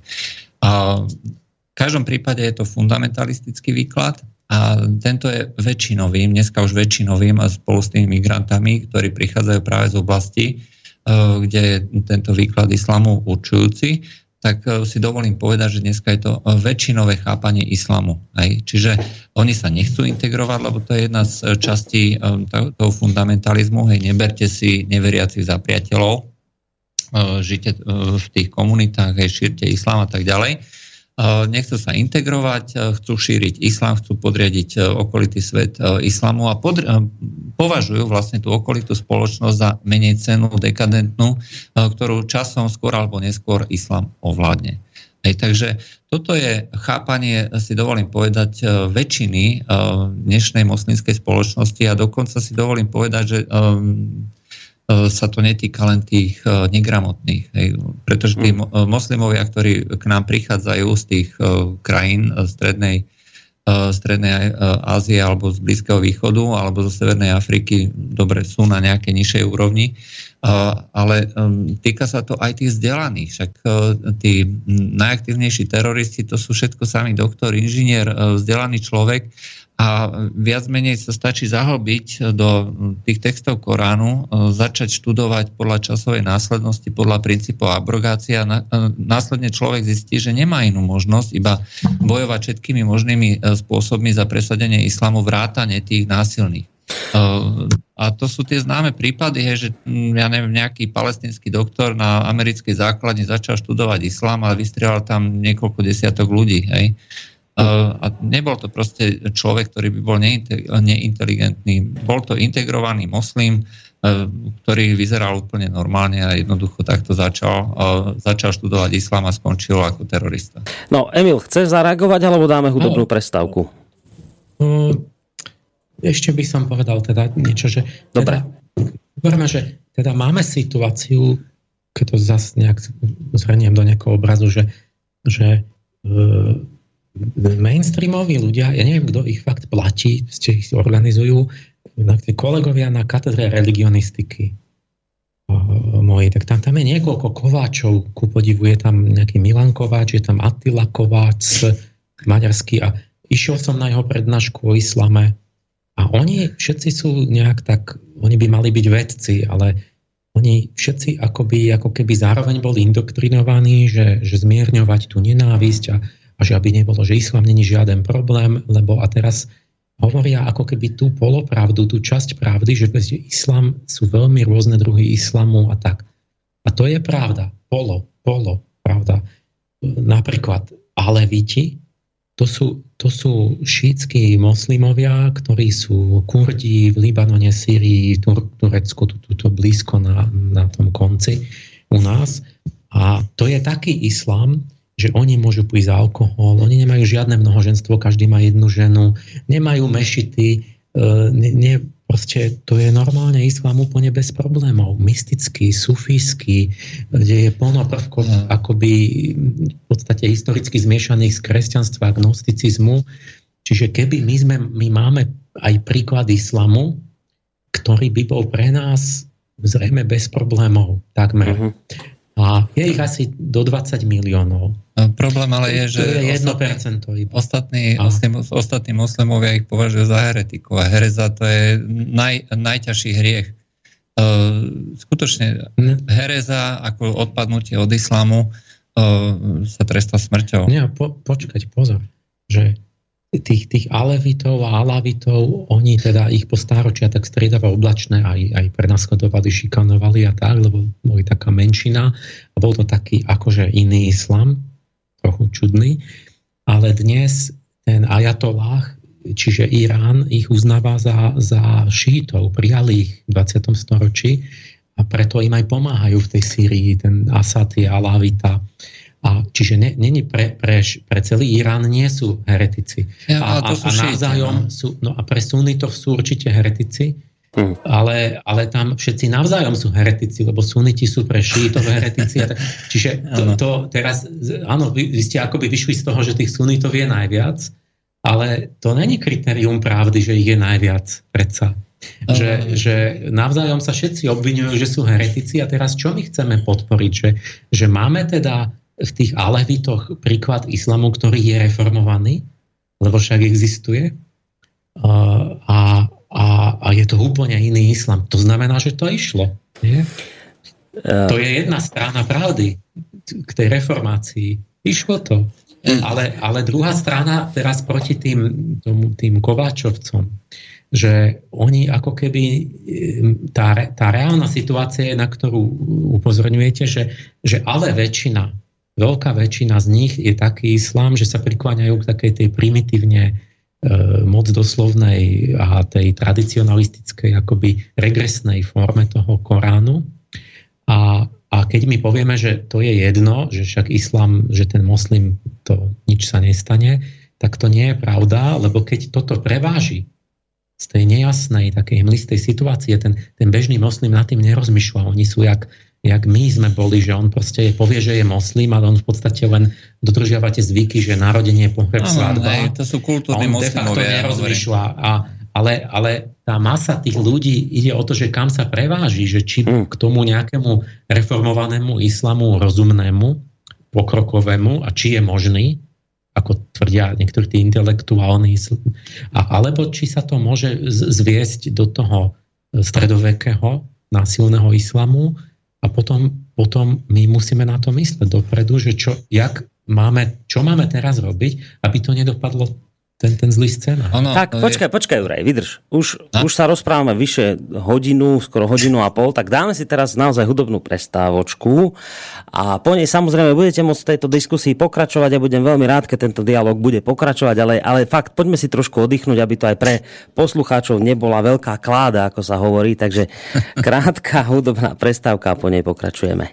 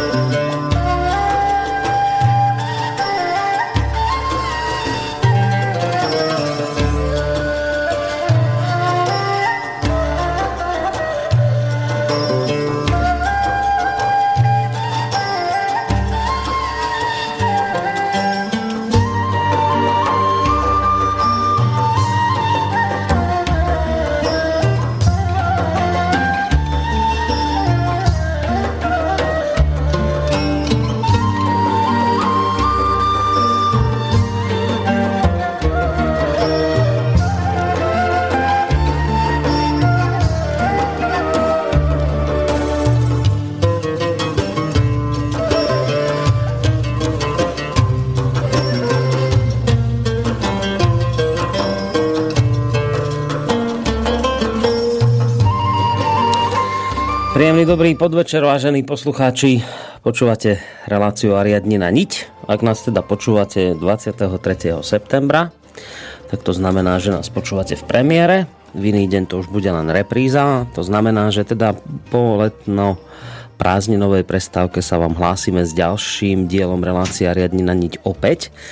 Tá dnešná relácia, ako som spomínal v úvode, je trošku iná, je tradičná práve tým, že nie je tu sám Emil Páleš, sofiolog, ale spolu s ním aj Juraj Poláček, ktorého mnohí poznáte ako moderátora našej relácie Medzipriestor pondelkové a zároveň, zároveň ako človeka z portálu Medzičas.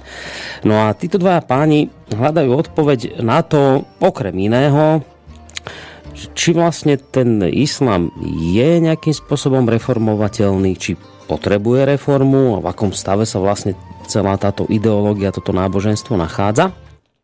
E, vy nám môžete písať otázky na studio zavinač slobodnyvysielac.sk aj keď sami počujete, že e, aj bez otázok poslucháčov si títo dvaja páni vystačia. E, takže nesľubujem, že maily, ktoré prídu, prečítame, preto tak často vlastne nehovorím o tom, aby ste nám dnes písali. Ja verím, že aj poslucháči chápete to, že keďže sa dnes títo dvaja páni stretli v štúdiu, tak si majú čo povedať. A ja im to ešte teda v úvode tejto druhej časti trošku povedzme, že skomplikujem celú túto debatu, alebo možno hodím také ďalšie vlákienko do tejto diskusie. Ja som povedal, že ja dnes do tejto relácie nebudem svojimi názormi nejak vstupovať, ale že teda ak už niečo poviem, respektíve pustím, tak to bude názor moslima, pána Hatema Berezovgu, Tunisana, ktorý už 18 mm, rokov žije v Českej republike, ktorého som nedávno mal v relácii. A on totiž to v tej mojej poslednej relácii, lebo my tu hľadáme odpoveď na to, že, že ktorý je ten dobrý islám, ktorým z tých mnohých výkladov islamu by sme sa teda mohli inšpirovať, ktorý je ten po reforme, respektíve ten, ktorý je nám najbližší. No a on vlastne v tej, v tej minulej relácii povedal takú neuveriteľnú vec, ktorá mňa zaskočila, s ktorou by sa asi mnohí moslimskí veriaci nestotožnili. Ale on povedal, e, že jednoducho ten, to, ten islám, to učenie Mohamedové e, skomolili e, samotní veriaci moslimskí, ktorí, ako ste počuli v tom úvodnom zvuku, vôbec nečítajú Korán. Ani len netušia, čo tam je napísané.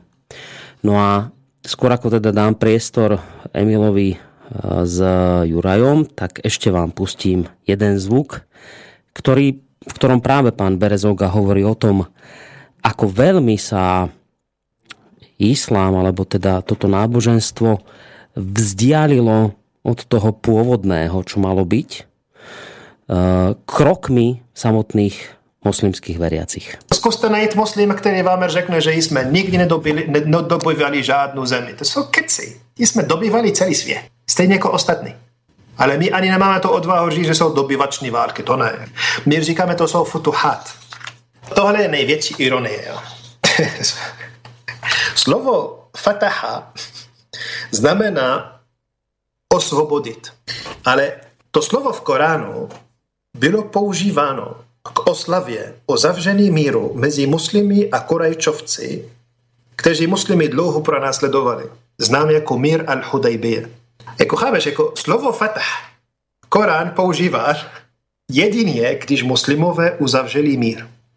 A všechny ty naše dobyvační války po smrti Mohameda jsme, jsme nazývali osvobozenecké války. Ty jsme první, kdo skorumpoval koránský text. Jenom ty výroky, jenom ty tradice, abyste pochopil, jak ten problém vážný. Muslimové už nečtou koránský text, jenom, jenom nasledují tradice Mohameda, která sám Mohamed zakázal, aby nikdo řekl, a nikdo nepíše nic jiného, kromě Koránu. První muslimové 150 let nenapsali žádný výrok, ten zákaz dodržovali. První, kdo začal psát ty výroky, bylo až 150 let po smrti Mohameda.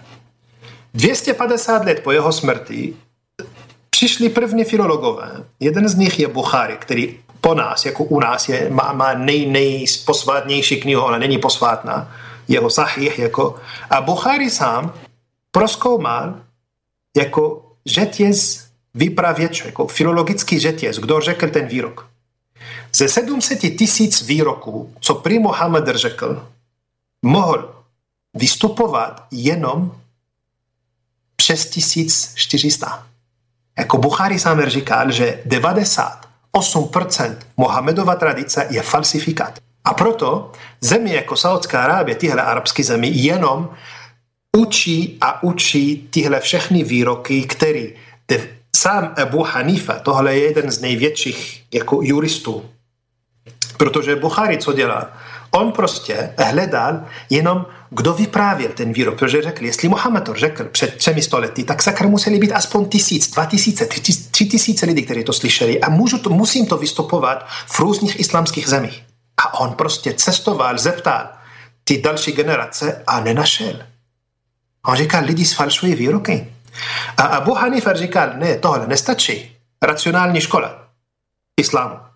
Říkal toto, ale on jako zkoumal jenom, že těc vypravěčo a je budu zkoumat význam tohoto výroku, jestli vůbec neprotiřečí Korán. A on přijímal jenom 17 výroků.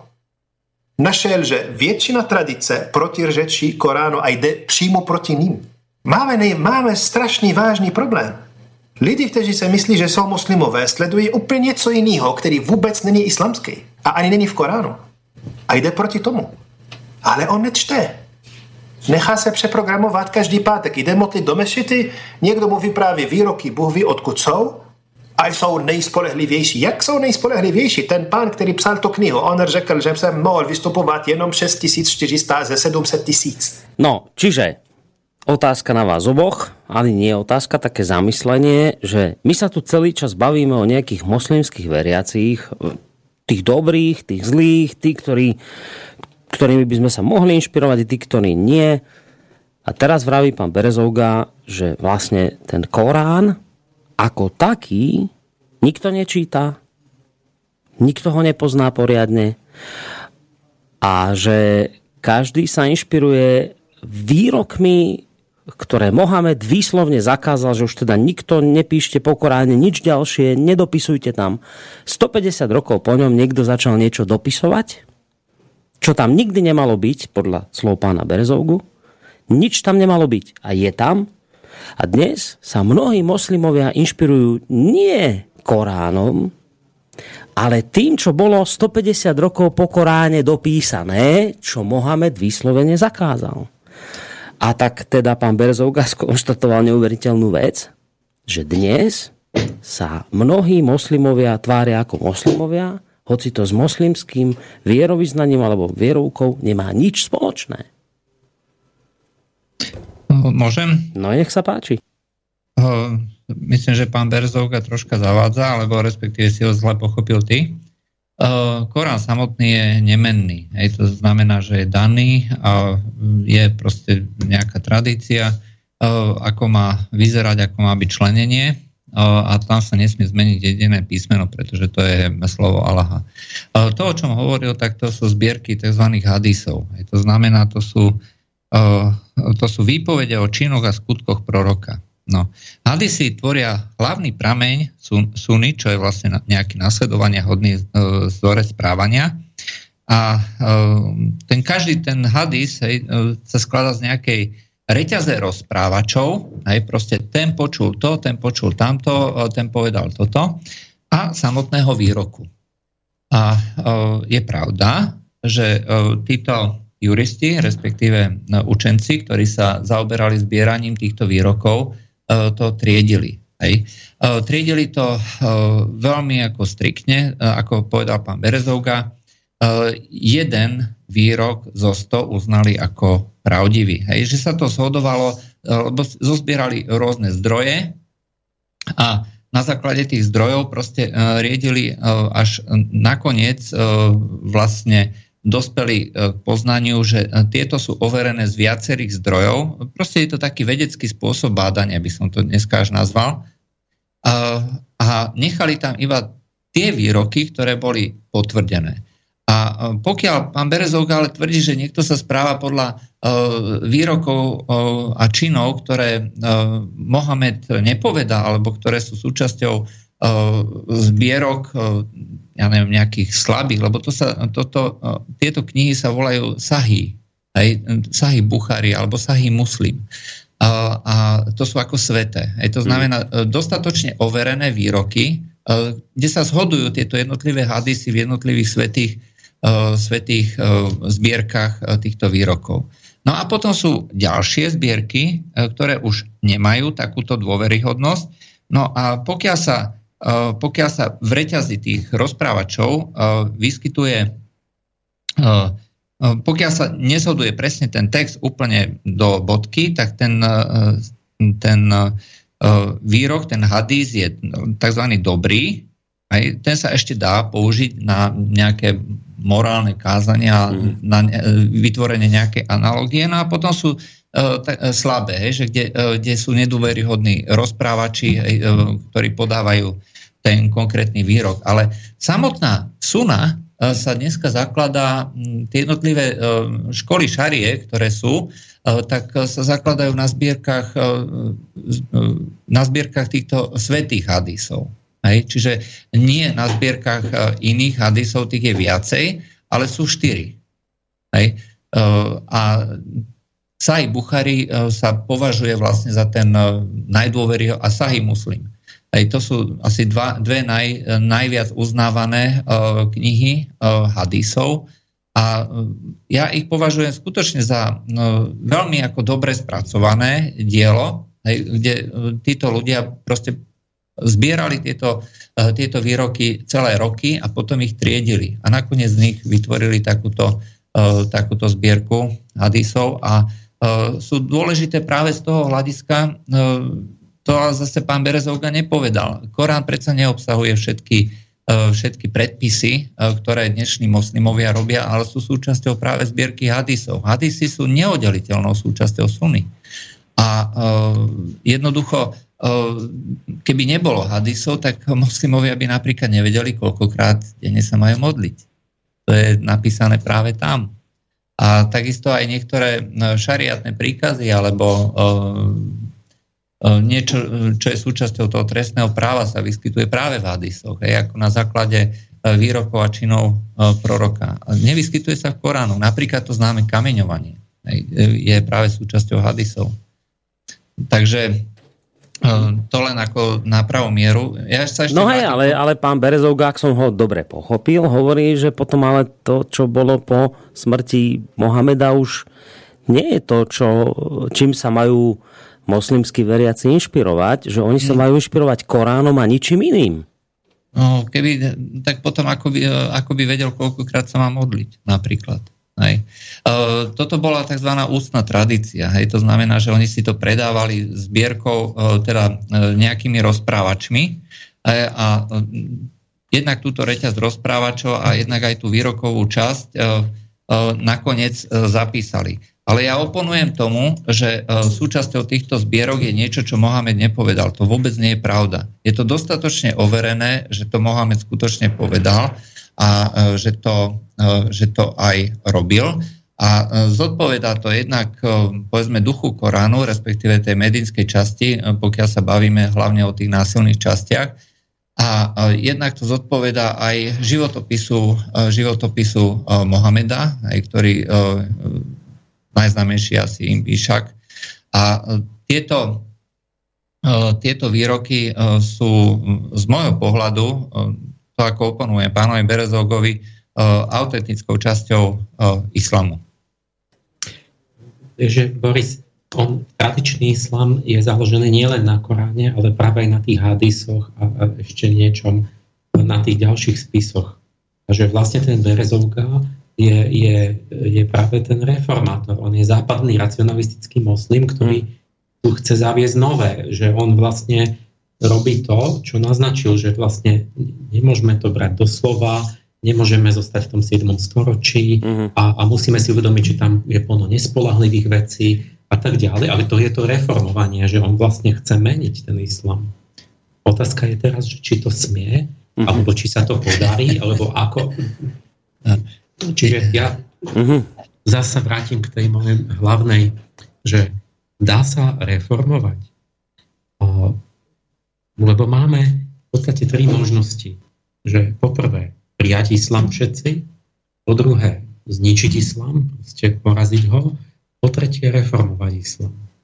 A keď si uvedomíte, že máme tieto tri iba, tak tá tretia, že reformovať ho, je tá, tá najlepšia, tá jediná najlepšia, lebo, lebo prijať islám nechceme, zničiť 1,5 miliardy ľudí alebo z, im z večera na ráno povedať, že vy proste sa toho vzdajte, že, že jednoducho to bol omyl, ten Korán, to, to bol, on bol vlastne epileptik, ten Mohamed, tak, alebo niečo také, že mal vidiny, to, to je prakticky nereálne. To sa, to sa tak ne, ne, nestane. Že my máme vlastne iba jedinú možnosť sa snažiť napomáhať nejakému vývoju a zušvachteniu vnútri toho islamu. Preto hľadám tie zárodky toho, že ako to ide. A, a nejako to nejde. Ale teraz, ako to teraz Juraj zdôraznil to, že, že je to ťažké. Ťažko, ťažko môžete reformovať, keď tam máte mnohé tie tie systémy, že to je priamo slovo Allaha, že sa nesmieš toho dotknúť, že mm-hmm. nesmieš kritizovať. To je pravda. Ale teraz ja mám proti tomu, chcem dať na váhu, že, že aké všetky sú možnosti, alebo také tie, tie výhonky toho, že sa predsa len niečo reformuje, aj také, čo sa zásadne reformovať nedá. A aké sú tie výhonky? Lebo, lebo, lebo životná realita je vždy úplne iná než abstrakcie. Abstraktne Áno, sa islám, to sa nesmie reformovať. Lenže teraz poviem celý rád ale. Že prečo sa aj tak reformovať musí a bude. Poprvé máme historické príklady. My sme vyšli zo židovstva. Islám je de facto židovstvo. To Mohamed prevzal, len je to taká zredukovaná, triviálna a skomolená forma židovstva. Všetky tie kameňovania a, a to, to tie absolútne tresty, to všetko malo od Židov. Z tých ešte spred 3000 rokov a tak. A, a predsa s Bibliou je to tiež tak, že tam nesmieš ani, ani písmeno pridať, ani ubrať, lebo budeš potrestaný a je to slovo Božie a tak takmer tak vážne to brali Židia, že tam, tam proste zabíjali, niekto zjedol bravčové, zabili ho, cudzovožstvo, ukameňovali a tak. Čiže to, bolo, to židovstvo bolo rovnaké ako ten Mohamedov islam, tam oni to jednoducho, to boli židovské sekty, ebioniti, ktoré, také vetvy, ktoré tam žili v tej púšti on sa to od nich tam učil. A, a teraz, a my vidíme ako historický precedens, že to židovstvo sa predsa reformovalo. Napriek tomu, že to vôbec nesmelo a je to všetko, čo Židia dnes robia a čo kresťania robia, je proti starému zákonu. Nezabijete suseda, keď si robí barbecue a opeká si bravčové. Veďom by ste ho mali zabiť na mieste a takéto veci. Uh-huh. Ne, nezabijeme gejov. Eh, čiže my, my tiež máme v našej posvetnej knihe od Boha v starom zákone veci, ktoré absolútne na nich kašleme a robíme všetko opačne. A tvrdíme, že sme Židia a že sme kresťania. No, čiže abstraktne to nejde a reálne zrazu to ide, keď sa tí ľudia, keď sa tá kultúra vyvinula. Áno, lebo máme nový čiže, zákon. Čiže aj ty, preto hovorím, že áno, nesmie sa to. Ale tí moslimovia to kľudne môžu začať robiť a povedia potom už, keď, keby sa to zmenilo, že no áno, tak v Koráne to je, ale vieš, to bolo 7. storočie, to, to, to nemôžeš, to je už dávno pase. Nie? A, či to je otázka toho kultúrneho pokroku. A, že, že u nás prešlo to niekoľkými reformáciami, už evangeliom, potom protestantizmom, potom osvietenstvom. Čiže my sme, my sme možno až moc reformovali, lebo my sme úplne liberálne zahodili všetky náboženské hodnoty. Teraz vnútri samotného islamu poviem len pár vecí, že, že áno, to má byť priamo slovo Allaha, lenže pacha, teraz vidíte celý rad ale. Keby som to bral, e, že, že som moslim, ktorý verím, že ten priamo ten Allah diktoval Mohamedovi, tak hneď mám prvý problém, čo hovoril ten Berezovka, že vlastne to, to niekto začal zapisovať až dávno po Mohamedovej smrti. A čo keď ten človek, ktorý to zapísal, to, to, čo keď to nebolo presne to, čo ten Allah hovoril Mohamedovi, je tam niečo iné. Mm. A Juraj hovorí, áno, oni to overovali a tak. No, hovoríme ale, o hadisoch. Ale, nie, aj, aj, aj, Korán zapisovali hneď? Korán zapisovali v podstate na, takto, oni sa, oni boli spoločnosť, ktorá uh, bola založená na ústnej tradícii, hej. Pretože no, oni, hadisi asi 200 rokov ale po samotný, smrti, samotný, ale... Korán, samotný Korán vlastne spisovali už počas života Mohameda, tí rôzni spisári, súčasníci a tak ďalej. Bolo viacero tých verzií, aj spálili sa všetky, aby to nemiatlo a ustalila sa teda no, jedna no, posledná. No, to, ja to chcem práve menovať na to príklady, že poprvé, islám je založený na hadisoch, ako Juraj hovorí, veľa vecí je odtiaľ, v Koráne to vôbec nie je. A tie až 200 rokov po smrti, čiže aj keď to overovali, tak predsa to už není absolútne. Mohlo sa tam dostať čoliako niečo vypadnúť, niečo sa dostať, čo nebolo presne tak. Po druhé, Korán, áno, že zapisovali už počas života Mohamedovho, ale zrazu máme skutočnosť, že bolo tam tu, tu, tu neviem koľko bolo verzií Koránu na počiatku. No, i Čiže bolo ich bolo pár. Koránov... Bolo ich pár, nebolo ich no, zase... Tak 4 minimálne? Ne, nejak 4-5 alebo tak. A, a to znamená, že my sme mali viac Koránov a jeden z nich sa politicky nadiktoval, ostatné sa spálili a, a tam bolo možno, tam bolo niečo iné zrejme. Uh-huh. To, to sme pri druhom bode len. Tretí bod že ten utmánsky Koránčik, ktorý, ktorý ano, sa utmánsky. E, kanonizoval, vlastne tak, jak z že vyhodili a kanonizovali len niektoré, tak ten sám má sedem čítaní. Nehovorím ešte vôbec o výklade, hovorím o čítaní, to znamená gramaticky, vy môžete prečítať na tom istom mieste e, viacero slov že neviete, čo tam je napísané, lebo vlastne... Ten... Spisovná arabčina neexistovala v tom období. No, no oni ešte len v čase Mohameda prvýkrát vytvárali gramatiku a, a vlastne tu, tu ich, oni ešte nemali vlastne písomný jazyk. A no, prvé, Korány sa, sa písali, prvé Korány sa písali v aramečine. No, no, no, čiže, čiže, no a te, hneď, čiže to, dokončím, že jednak sa vôbec utváralo vlastne to arabská gramatika, písmo práve v tom 7. storočí a E, jednak aj potom, keď sa to utvorilo, oni nemajú samohlasky, takže vlastne vy predstavte si, že by ste hovorili namiesto pohár by som hovoril len pohr uh-huh. a, a tak ďalej, že to no. by malo všetko viac, mohlo by to znamenať zároveň mnoho iných vecí. Hej, hej, hej. A teraz ešte hovorí Juraj, že no, páne Bože, v aramečine, veď oni trvajú na tom, že, že tá arabčina, že Boh hovorí po arabsky, on je Arab, Allah, nie anglicky, alebo tak. A, a to znamená, že ten Korán je pravdivý len v arabčine a preto sa to tie deti, aj keď sú, budú v Britán, v Turecku, alebo čo sa musia v tej arabčine učiť na spameť. Lebo tie preklady to už není slovo Božie, čiže ale keď teraz to zapisovali nie v arabčine, čo teraz ste mi povedali novú vec, Juraj, lebo, tak to je blbosť, lebo vlastne lebo, oni to lebo tam vlastne boli uh, spolu s ním, ako uh, boli ako židia, ako uh, vzdelaní, hej, a tí, tí aramejčina bola. Ale po, počkať, fakt to oni dávali potom, nie, nie že písmom aramejským, ale že to normálne v aramejskom jazyku a potom to späť prekladali do arabčiny? Uh, to netuším, to netuším. Lebo to by, to by podľa mňa, možno nie, lebo podľa mňa oni museli tie ústne veci si v arabčine podávať a potom to zapísať, lebo to by porazil, Araba by muselo poraziť Keby, Lebo keby, prví písari, ktorí tam bol... boli v tej spoločnosti, tak to boli Židia. Hej, a tí, tí rozprávali aramejsky v tom období. Uh, nevieme, podľa, podľa mňa asi lebo oni naozaj bazírujú na tom, že to môže byť len po arabsky, je to správne. Uh, áno, to uh. bazírujú samozrejme dnes, hej, ale v tom období to bola spoločnosť negramotných ľudí. Uh-huh. Uh, kde Áno, ale museli by dnes priznať, že vlastne to vôbec, že originál je aramejský a to znamená, že vôbec nevieme, jak to v arabčine má znieť. Uh, preklad je vždy mnohoznačný. Tieto, tieto filo, filologické, uh, v Nemčine vyšla jedna taká veľmi dobrá kniha, nepamätám si už, kde človek, ktorý bol znalý týchto starovekých jazykov, ako robil filologi, filologický rozbor ako týchto jednotlivých koránskych textov a skutočne mu vyšiel aramejský pôvod, alebo respektíve uh, veľmi Eh, veľmi veľká príbuznosť eh, s tými eh, nejakými aramejskými textami.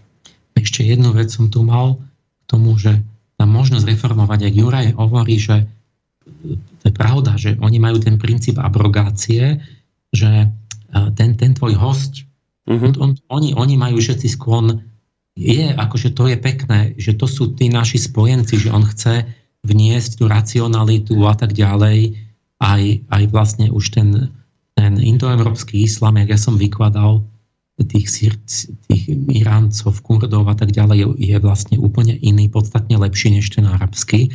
A keď si uvedomíme, že máme dva islamy, arabský a indoeurópsky, tak si uvedomíme, že teda zase nejde len o islam, ale ide napríklad aj o etnický pôvod, že tý, ten arabský islám, že tam je problém, nemáme my až tak s tým indoeurópskym islamom, ako s tým arabským.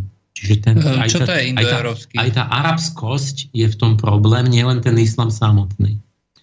A no to, že Iránci, Kurdi a títo, keď prijali islám, tak si urobili z neho alevizmus, šiizmus, čiže urobili si iný islám.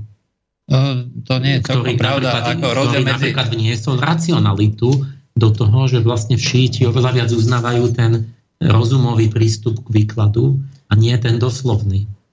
A to je to, čo potrebujeme, lebo my sa potrebujeme odpútať vlastne od toho doslovného lipnutia na, tom, na tých Mohamedových činoch, ktoré on robil v kontexte v tej púšti v tom 7. storočí. A potrebujeme sa dostať k nejakej duchovnejšej esencii náboženstva a nie ten, ten jak to zaostalý no. človek chápe, že má jednoducho fyzicky opakovať Rozdiel medzi šítmi a sunitmi nie je vlastne v nejakom výklade islamu alebo, alebo Koránu, ale uh, je to vo forme následovníctva. Čiže šíti, oni tvrdia, že vodcom, vodcom oslimov alebo vodcom celého islamského sveta má byť potomok Mohameda a suniti naopak uh, tvrdia, že to má byť proste niekto, kto tú uh, komunitu vie viesť, hej, čo to znamená charizmaticky, najmocnejší a tak ďalej. Čiže nebazírujú práve na tom, uh, na tom rodinnom pôvode. Hej.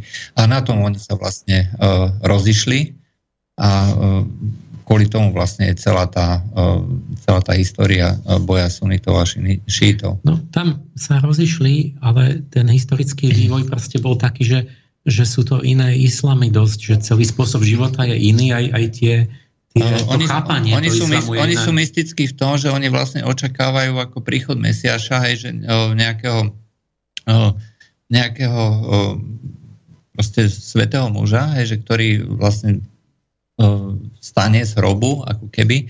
A e, je to taký mystický e, pohľad a, a toto vlastne potom určuje aj ich, povedzme,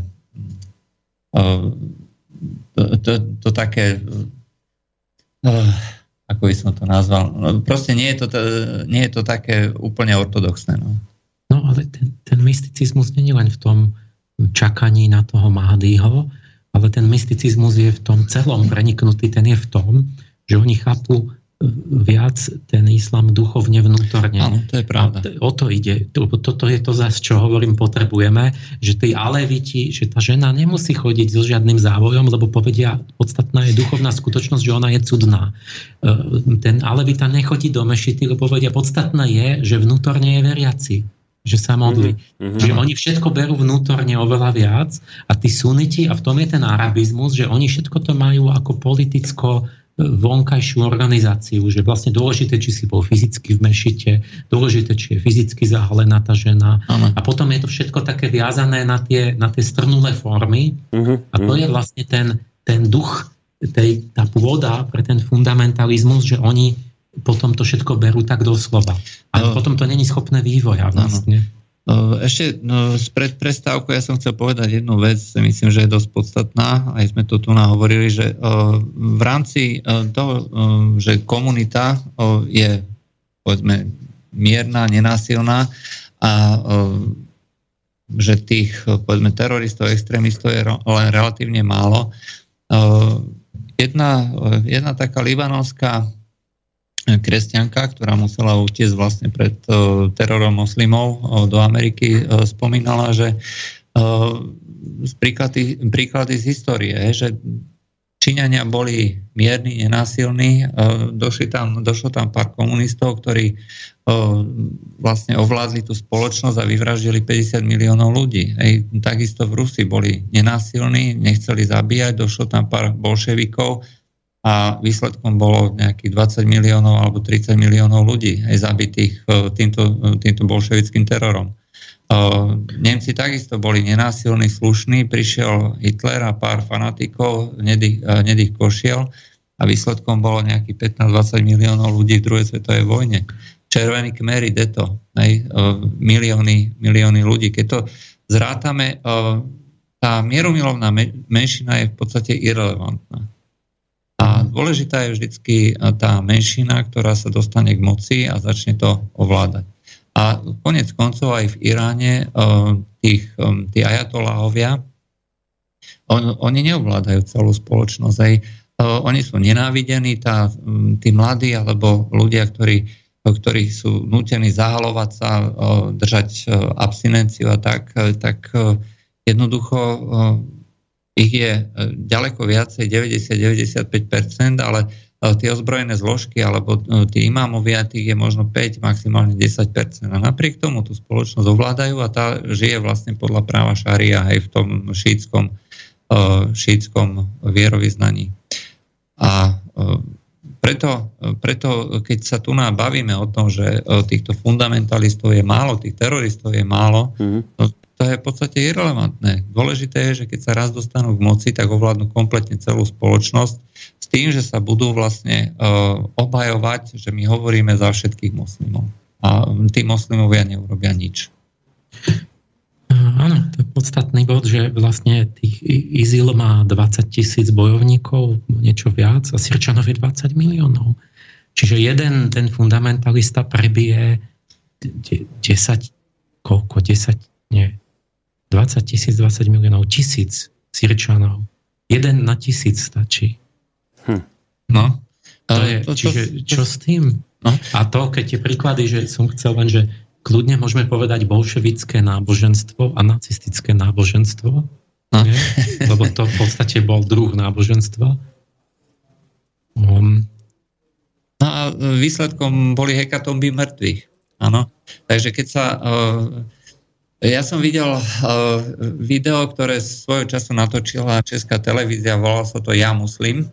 A tam uh, v čase, tuším, okolo 22. minúty uh, pán Sanka, konvertovaný muslim, hovoril tiež o tom, že uh, moslimovia teda musia žiť ako tým, že sa musia podriadovať akože tej okolitej spoločnosti a dodržiavať právo. A hovorí tam, ale keď je raz moslim vzdelaný v náboženstve, musí sa teda usilovať o to, aby presadil islám do spoločnosti a keď získa tá spoločnosť ja neviem, dostatočné nasýtenie tými moslimami tak si presadí moslimské zákony, hej, to je právo šaria. A hovorí, že to je normálne, to je, to je prirodzené, že to je, to je predsa cieľ každej, každého politického hnutia. Sú to na dve podstatné veci. Jednak priznal, že e, islám je politické hnutie, politi- e, alebo respektíve náboženstvo, ktoré má e, politické ambície, hej, čiže je to ideológia, nie je to náboženstvo. A zároveň priznal, že chce iné právo. A právo šaria a to právo šaria to je vlastne prienik toho náboženského a svetského života ako zlúčenie do jedného sveta ako keby. A povedzme si rovno, právo šaria aj podľa výrokov Európskeho súdu pre ľudské práva je nezlučiteľné e, so západnými, e, so západnými predstavami o demokracii, o ľudských právach, e, o humanizme, o tom, ako majú jednotlivé osoby v tomto našom svete vystupovať a žiť spolu navzájom. Deklaruje menej cenosť určitých skupín obyvateľov, aj celú jednu polovičku ľudstva a tak ďalej. To je srdce toho celého problému, že my sa musíme baviť o hodnotách a ten náš západný liberalizmus tu 10 ročia hlásal strašnú koninu, že vlastne hodnoty sú irrelevantné, že o to sa nemáme starať. Že proste nech je každý slobodný. Že to je akože ľudské práva, ale to a, a, a potom, a že čo teda tie rozličné civilizácie, ktoré majú fundamentálne iné hodnoty, lebo práve v tom islame to celé, ten problém vyplýva z toho, že oni nemali tam tú, na rozdiel od európskeho kresťanstva, tú racionálnu grécku tradíciu a vôbec ten pojem slobody, že vlastne ten islamský veriaci je akoby otrok Allaha, že tam nemá, on nemá debatovať, on, on má posluchnúť a tak. Že jak to sa má zlúčiť. No, a nás klamali 10 ročia, že oni sa, e, jak sa to povedalo, že sa e, no, prispôsobia integrujú. integrujú.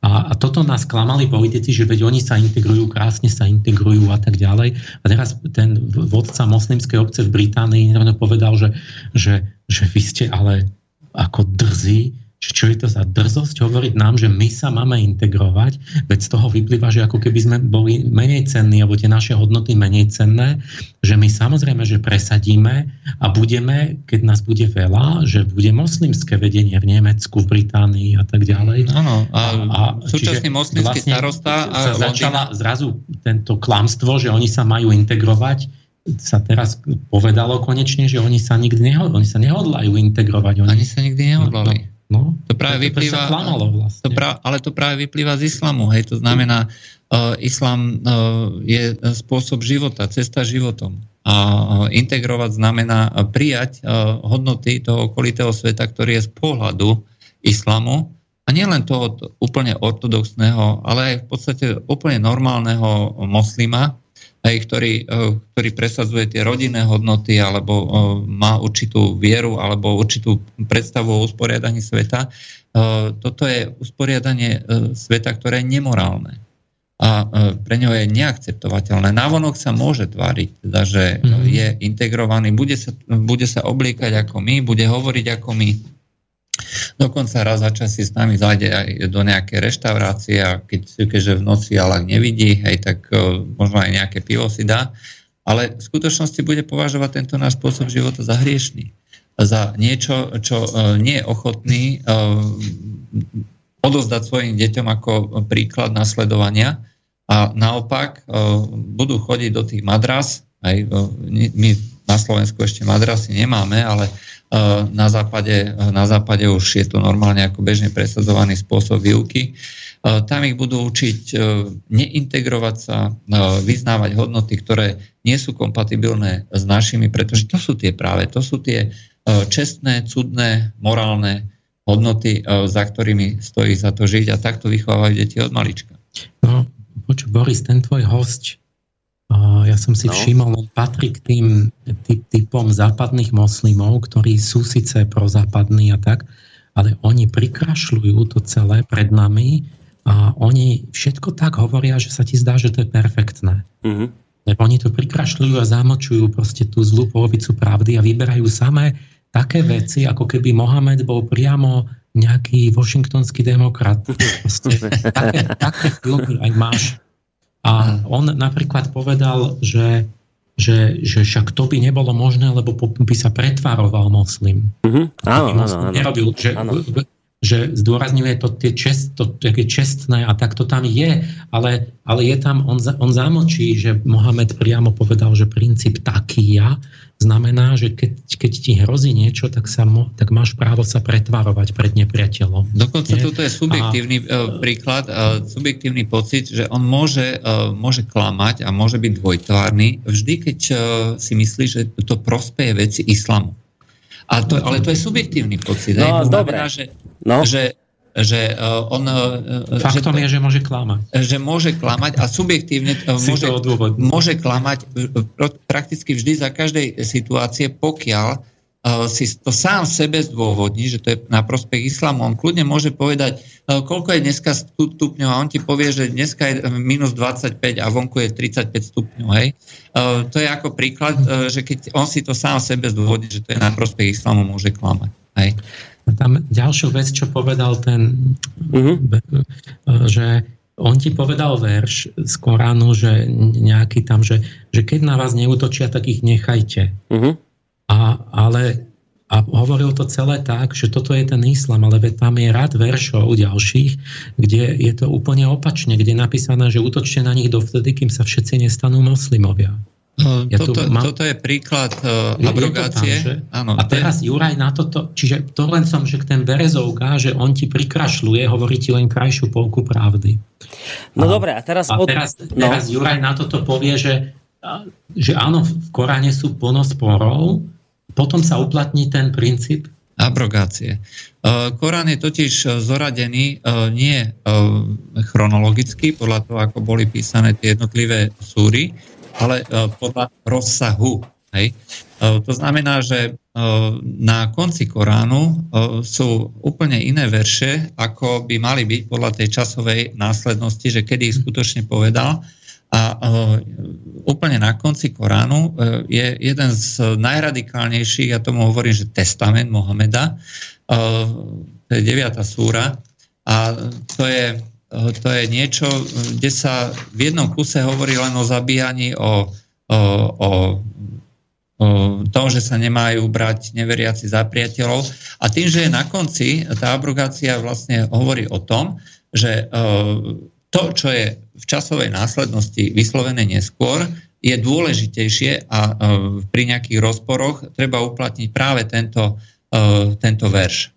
A tým, že je to vlastne na konci toho Koránu v tej časovej následnosti, tak e, potom bohužiaľ platí, platí celá tá deviata súra, tak ako je napísaná, a tam o miery nič nie je napísané napríklad. No čiže Boris vlastne Juraj ti hovorí, že ten Berezovga ti nie je, že prikrašil, že on ťa oklamal. Ešte dokonca. Ten verš, ktorý on ti citoval, vlastne už neplatí, lebo je, je prebitý. Hej, že ho prebilo niečo vyššie, áno. Neskôrším veršom. Že vyššia berie, áno. Tá súra 9 pokania je z tých posledných. Áno, hej. A to som aj, ja vtedy citoval tam, toto mám, že keď pominú posvetné mesiace, potom ich zabíjajte, kdekoľvek ich, na nich narazíte. Toto sa, toto sa hovorí tzv. Uh, toto je uh, verš meča aj práve kvôli jeho uh, veľmi explicitnému uh, výkladu, hej, proste zabíjajte, použite, uh, použite násilie a tak ďalej. Pozor, len že to pokračuje. No, ak sa však kajúcne obrátia vo viere, budú sa modliť a dávať almužnu, potom ich nechajte byť, veď Boh je odpúšťajúci a plný milosrdenstva. Takže vlastne Mohamed nehovorí, že ich naozaj že ich máte zabíjať. On hovorí len, že keď sa podriadia, a keď, keď budú akože v podriadenom postavení. Čiže dajú džizru? Áno, a všetko mm. ostatné. Čiže, o, čiže silou, oni nás nech, on, Mohamed nás na, nechcú nás zabiť, ale ne, teda vtedy nechcel ich zabiť, ale že vlastne už sa musíš stať ako by ten podriadený v tej spoločnosti a slúžiť a potom ťa nechajú žiť a máš dokonca nejaké práva, ale menšie ako moslim. Nie, ale to nám sa nepáči, to nechceme. Mm-hmm. Ale teraz No. Čiže vyzerá to tak, že na základe toho princípu abrogácie sú tam tie, tie verše meča sú ku koncu Koránu, lebo to bolo vtedy, keď už Mohamed bol mocný.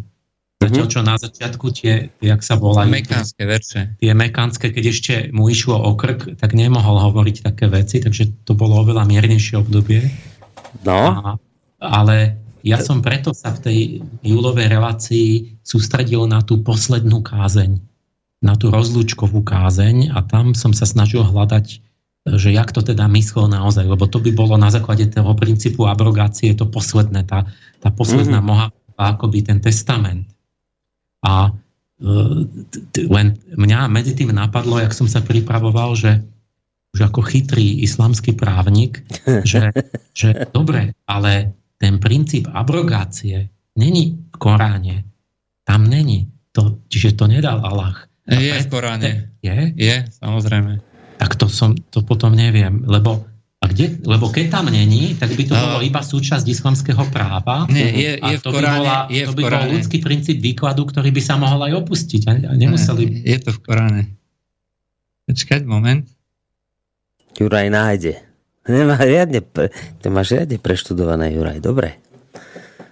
V každom prípade je to v súre, v súre 2, verš 106. Kedykoľvek zrušíme verš nejaký, či dáme ti naň zabudnúť, prinesieme iný, lepší alebo podobný. Čo nevieš, že Boh je všetkých vecí mocný? Aha, počkaj, kde to je súra 2?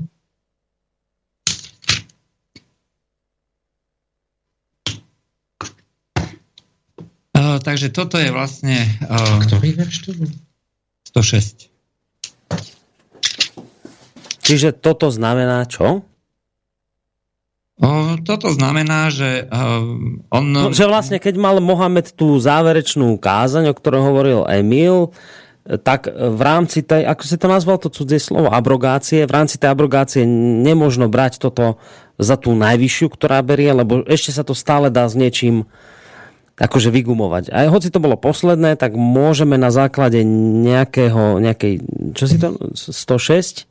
Čo sú? No, súra 2, 106. No, tak na základe tejto súry to akože môžeme znegovať, že ten zá, zá, tá záverečná reč vlastne nebola to práve orechové, ale že ešte niečo je po nej dôležitejšie? Nie, práve že po tej reči, tej záverečnej reči aj v časovej následnosti e, už v podstate nič nenasleduje a tým pádom e, keď si človek pozera zoznam abrogovaných výrokov, to je zhruba tretina, e, len tretina výrokov nie je nejako zmenená nejakým ďalšou, nejakou ďalšou následnosťou Eh, tak eh, jednoducho eh, na to existujú v podstate pomôcky, že keď si človek chce čítať, že čo platí a čo neplatí, ja neviem, tak treba to čítať práve takto. Hej?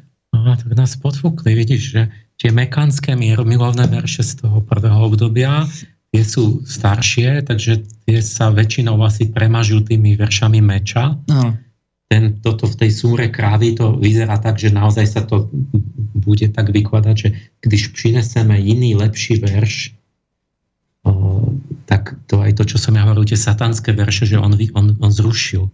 Tam, tam celé, je, celé totiž je problém. A, a ako keby ten, ten, ten totiž ten arabský boh, on aj ruší svoje vlastné nie, uh, celý, Respektíve celé hovoril, to... že mu to diabol našepkal, čiže Mohamed to mohol meniť vlastne ten Korán. Uh, ide, o to, ide o to, že uh, tie všetky verše, tým, že je to, celý Korán je uh, nadiktovaný podľa uh, Svetej knihy, ktorá existuje niekde na nebesiach, uh, každý ten verš platí. Áno, ale keď dôjde k nejakému morálnemu rozporu, že ako sa má správať, je, je tu na taký alebo onaký verš, tak uh, vtedy vlastne si musí zvoliť tú jednu cestu, tú, uh, tú ktorá skutočne platí. Ale uh, on je povinný vlastne e, citovať, učiť sa e, a recitovať aj tie verše, ktoré sú abrogované a pokiaľ môže, e, pokiaľ nemá nejakú mhm. morálnu dilemu, tak sa kľudne môže správať aj podľa tých mierumilovných. Hej? Ale tam je, ja by som to prirovnal k starému a novému zákonu. Hej? Však Ježiš tiež nepovedal, že prišiel som zákon zrušiť. On, on len hovorí o doplnení. To znamená, že starý zákon platí, ale keď je morálna dilema, tak sa správame podľa, podľa nového zákona, pretože ten je pre nás podstatný, dôležitý. A, ale uznávame teda, že svetosť aj starého, uh, starého zákona, čiže Old Testament. Takže uh, niečo podobné, ale v opačnom mhm. význame je to pri islame. Uh-huh. A keďže Mohamed je pečať prorokov, tak po ňom už Allah nezjaví nikomu žiadne verše ďalšie. Čiže to je definitívne. No a potom ako s tým príkladom Mohameda, ktorý platí až do dneška, e, to s tým súvisia veci okolo jeho života, napríklad e, prečo prvá, prvý krok po e, zavedení, teda po nastolení vlády ajatolahov, bolo uzakonenie veku manželstva, teda možnosti vstupu do manželstva v Iráne na 9 rokov. No zase kvôli Mohamedovi, ktorý naplnil tie svoje manželské povinnosti pri tej svojej najmilšej manželke Ajše, keď mala 9 rokov. Zobral si ju, ale keď mala 6. Počkať, ja som minule toto spomenul a som povedal, že neviem, čo s ňou robil. Že my, my vieme, že on... Do 6 rokov, do 6 rokov... 6-ročnú si ju mal vziať, ale 9 čo? ju prvýkrát si splnil manželskú povinnosť eh, po prvej menštruácii. No ale 9 ročná mala Po prvej menštruácii? Áno, po prvej menštruácii. tak to nemohla byť 9 ročná. Mm, tak je to v tradícii. Ale oni v tých južných krajinách no, dospievali Je tam to, že, že vlastne to ich pravidlo je, že čakajú na no akože sa stane ženou, no aj keď je strašne mladé. Nie, nie, nie, je tam 9 rokov, priamo explicitne napísaný uh, vek, hej, že 9 rokov, 9 rokov je napísané, že môže žena vstúpiť do manželstva legálne, aj podľa práva šaria. Počkať, vydať sa, ale že potom to splniť si manželské povinnosti čakajú uh, na menštruáciu, nie? nie. nie. Uh, toto, oni si tie v úvodzovkách plnenie manželských povinností, oni si plnia hoci kedy. Hej. E, žena je, je majetok totiž. Takže keď si ju raz e, zoberie a môže si ju zobrať, kedy chce, tak e, od tých 9 rokov je to absolútne legitímne, legálne a, a tak ďalej. Ale aj podľa teórie islamskej? Ano. Či len tá prax je taká? Aj podľa teórie. Prax je taká v krajinách ako je, ja neviem, Jemen, Sudán alebo Saudská Arábia, že spodný vek vstupu ženy do manželstva nie je ohraničený. Len ako muž by... To znamená, že oni si kľudne môžu zobrať za manželku aj nejakú 5-6 ročnú. No, ale sú tam, to sú dve veci, lebo pred v Indii tiež vydávajú devčata 4, 5, 6, 7 ročné aj pri narodení ich zosobášia, lenže ona to nebudú spolu žiť. Ona, ona najprv dospeje Nie, v dome ona... svojich rodičov, čiže ona je zosobášená oveľa skôr, než začne žiť s tým mužom. Nie, ona hneď po sobáši o, má s ňou právo začať žiť, ale podľa práva šaria by teda o, mal plniť o, tie svoje manželské povinnosti až po tých 9 rokoch. A ja som to povedal len ako príklad. Mnohí ľudia ako oponujú, že to nie je pravda, ale je to súčasť uh, Sahi Buchary, aj to znamená svetých hadisov, kde uh, je uh, tento vek manželstva uh, ako doložený aj, veľmi dôveryhodnými svetkami a ten výrok, tá výroková časť je prakticky zhodná u všetkých tých, tých zbierkach hadisov. Takže to, čo oponujú tí jednotliví teológovia, alebo teda tí apologeti e, islamu, že to tak nie je, že to je nedôveryhodné, no tak hovorím, potom popierajú zbierky hadisov, ktoré tvoria uh, súčasť suny, hej? Uh, súčasť vlastne toho celého práva šaria. Dobre, teraz vás zase oboch preruším, lebo ideme si dať zase hudobnú prestávku. A po nej nám ostane taká niečo vyše polhodinka vlastne na otázku toho, ale respektíve na odpoveď na otázku, že teda je ten islám reformovateľný, treba ho reformovať, akým spôsobom? Tak po pesničke.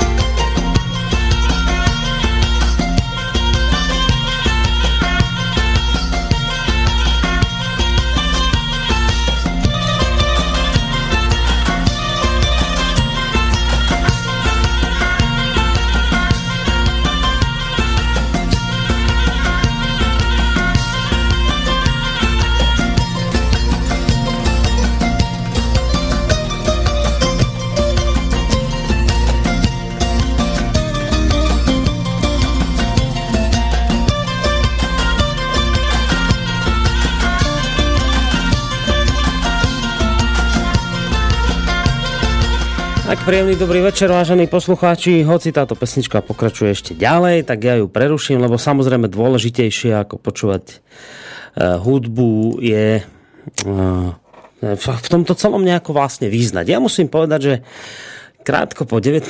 hodine 17.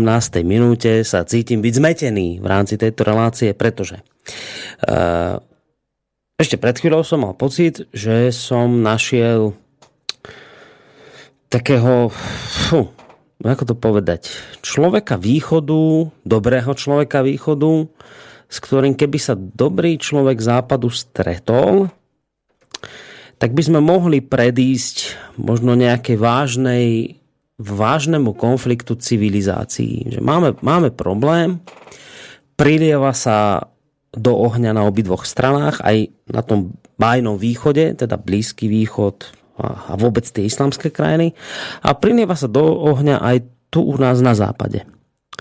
A nejako som to tak cítil, že, že keď sa stretnú dobrí ľudia východu a dobrí ľudia západu, tak by mohli nájsť nejaké spoločné riešenie. By mohli nájsť nejakú cestu k nejakej reforme niečoho. Chvíľu to aj vyzeralo ideálne, keď Emil hovoril o tom, že takýchto ľudí potrebujeme. Takýchto tých, ktorí sa nedržia nejako striktne nariadení, tých, ktorí hádisov a neviem čoho, ale skôr toho Koránu. A že teda vnímajú to skôr tak reformne, ale ako som sa potom neskôr dozvedel, tak to tiež zaznelo, že vlastne, teraz ani neviem ako to povedať, ale že vlastne som bol oklamaný, lebo mňa e, vlastne tento človek, Hatem Berezovga, ktorého zvuky dnes tu počúvam, lebo teda púšťam zostrihané, že ma vlastne nejak oklamal, že to je vlastne celé inak, že on mi to predstavil ako takú krajšiu verziu tej skutočnosti, že mi niektoré veci, veci proste zamlčal. Tak teraz som zmetený, teraz proste neviem, že, že ako z tohto von. A viem, že už by hneď títo dvaja ľudia, Emil aj, aj, aj Juraj, ktorí sú v Bratislavskom štúdiu, tak asi by mi k tomu už niečo povedali. Ale ja ešte asi na záver, už viac tých zvukov nestihnem pustiť, tak aspoň na záver ešte jeden zvuk od spomínaného Hatema Berezovgu.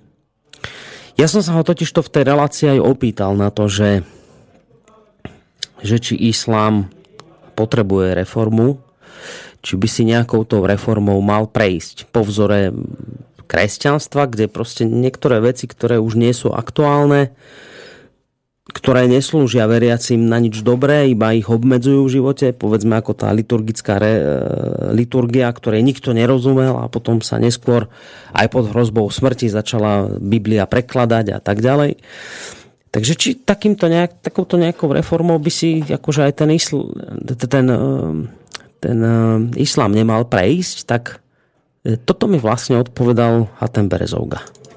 Nejde o reformě islámu. Tady nejde o reformě islámu. Protože jak když čtu Korán, lidi dosáhli velkou civilizace, když ho pochopili a praktikovali. Když přestali ho praktikovat a přestali ho chápat, tak způsobili vlastní pád. Proto není problém v textu. Problém je v lidech. Jestli někdo musí reformovat něco, tak lidi musí začínat se vzdělávat, začíná, musí začínat pracovat poctivě 8 hodin denně a ne jako v Tunisu. Po revoluci, po arabském jaru. V Tunisu za pouhé dva roky po revoluci proběhlo 35 tisíc stávek v jednom ekonomickém institutu v Británii okomentovali to jako největší počet stávek v lidských ekonomických dějinách. Poměr efektivní práce kvůli těm stávkám jsme dosáhli poměr 8 minut efektivní práce. Co to znamená, že v Egyptě se pracuje 3 hodiny až 4 hodiny efektivní práce. V Emirátech to samé. V Tunisu to samé. Lidi luští křižovatky. Nepřijdou včas. Nic nedělají. Když někdo vystupuje do vlaku, ten nastupuje ve stejném času. Lidi ne, neumí ani držet frontu. Neumí vyhodit odpadky do odpadkového koše. Muslimové způsobili vlastní pád, protože přestali praktikovat, co způsobil jejich kulturní rozmach. A aspoň, když budeme mluvit o evropské civilizace, ano, jsou konsumanty, jo, jako tady konsum jde, jako, a já také jsem konsumuju, ale aspoň vy to produkujete. Ale my jenom to konsumujeme. Je to horší. Nic neprodukujeme. A proto ty skuteční problémy jsou v tom, jsou v mentalitě, jsou v tradici, jsou, že lidi nepracují. Přestali se snažit. Stagnují několik století a nechtějí se vzbudit. A, a, a jak ti lidi, jako například muslimové, aby se necítili tak blbě, co dělají? Nějaký historický seriál, jaký jsme byli ve 12. století. Proto na to koukáme a pak ještě plakáme na ty, ty, ty dějiny jo, a pak ty Evropany, konec konců. Je to, co to je tohle? Ten vlak je mimo, už, už ten vlak jsme, jsme ho zmeškali a nechceme do něho prostě jako nastoupit. Máme vážný problém se sebereflexí. A pokud nenajdeme odvahu si říct, že děláme strašně moc věcí špatně a budeme pořád obvinovat Západ, obvinovat Židy, obvinovat ten a to je zbytečný. Ty sám ten, ten vlastní tvůj Korán ti říká, je to tvoje chyba. Ne, my furt jako muslimové jako musíme obvinovat někoho jiného. No, tak tu ste počuli obaja ešte asi v záverečnom zvuku, opäť Hatema Berezovgu, ktorý vlastne, ja to zhrniem a zjednoduším celé. On vraví, že reforma islamu. Nie, netreba reformu islamu. Islam je napísaný dobre. A moslimovia, arabi, ste upadli, keď sa od Svetej knihy vzdialili. Ak niečo potrebuje reformu, tak sú to akoby ľudia a ich spôsob správania sa. Teda v knihe ako takej nie je problém. V tej, tej pôvodnej verzii knihy nie je problém, lebo opakujem, až vtedy moslimovia upadli, až vtedy skončil ich zlatý vek rozmachu, keď sa od toho pôvodného učenia vzdialili. Takže otázka v závere tejto relácie, lebo máme poslednú polhodinku do konca. Ako je to s tou reformou, teda z vášho hľadiska? Dá sa reformovať? Treba reformovať? Do akej miery vôbec viete uznať ten názor, ktorý teraz zaznel, že, že islám nie je problém, problém sú ľudia? Skúste vy. Ja hovorím ja hovorím vlastne jednoduchú vec, že eh, jednoducho ten pokrok, tá reforma je nevyhnutne potrebná, že sa to proste bude musieť urobiť tak, že sa povie, že je to prekonané, bolo to zle jednoducho, budeme to robiť inak. A že takto, to tak či tak urobili všetky náboženstva na svete. E, pred tými, neviem, tisícročiami všetko bolo dané ako autorita z hora. A teraz ľudia, my sa vyvíjame k tomu, že my, my postupne musíme si byť sami autority a že človek musí vedieť, čo je pravda lebo, lebo už aj tak či tak nie je iná možnosť, lebo v Koráne ani v Biblii nemáme naprosto odpovede na, na, na väčšinu otázok, ktoré reálne riešime. Čiže my sami musíme tú schopnosť zistiť a, a posúdiť, čo je dobré, čo je správne. To musíme pestovať a potom tom, a, a mať tú odvahu proste urobiť ten krok, povedať áno, takto to síce tradične bolo, ale vlastne teraz už to není aktuálne, musíme to urobiť inak, lebo to nebolo správne. Teraz by to už nebolo správne. Nie? Alebo buď, buď povieme, že to bolo rovno celé zlé, už aj vtedy, alebo, alebo povieme, že vtedy to ešte malo svoje opodstatnenie, ale teraz už nie. A toto musia jednoducho moslimovia urobiť, lebo, lebo to sa ne, nedá, nemôžu tam proste trčať v tom 7. storočí. Tí. A teraz ten, ten moment, ktorý ten Berezovga robí iba, že on ako keby to tak podáva ešte, že vlastne ten, ten nejaký ten, ten čistý islam práví, že to, bol, to by bolo to ideálne a že vtedy to viedlo k zlatému veku. A že vlastne len tí ľudia to pokazili. To je taký medzistupeň, podľa mňa, ktorý asi musí byť, to je asi tak, mne to pripomína ako keď za komunizmu, keď každý musel byť komunista, alebo jak v tom Iráne stále sú na tom, že keď povie, že je není moslim, tak, tak má trest smrti. Že on nemôže povedať, že, že, že islám je zlý. On povie, že islám je dobrý, ale toto není ten pravý islám, musíme to všetko zmeniť. To ja som tak hovoril za komunizmus, povedal, že súdruhovia ako my komunisti chceme, aby ľudia bolo, bolo spravodlivosť. A Vieme, ale ty ale, si nebol ale, komunista. Ale, ale všetko, čo robíme, je zlé. Musíme to zmeniť.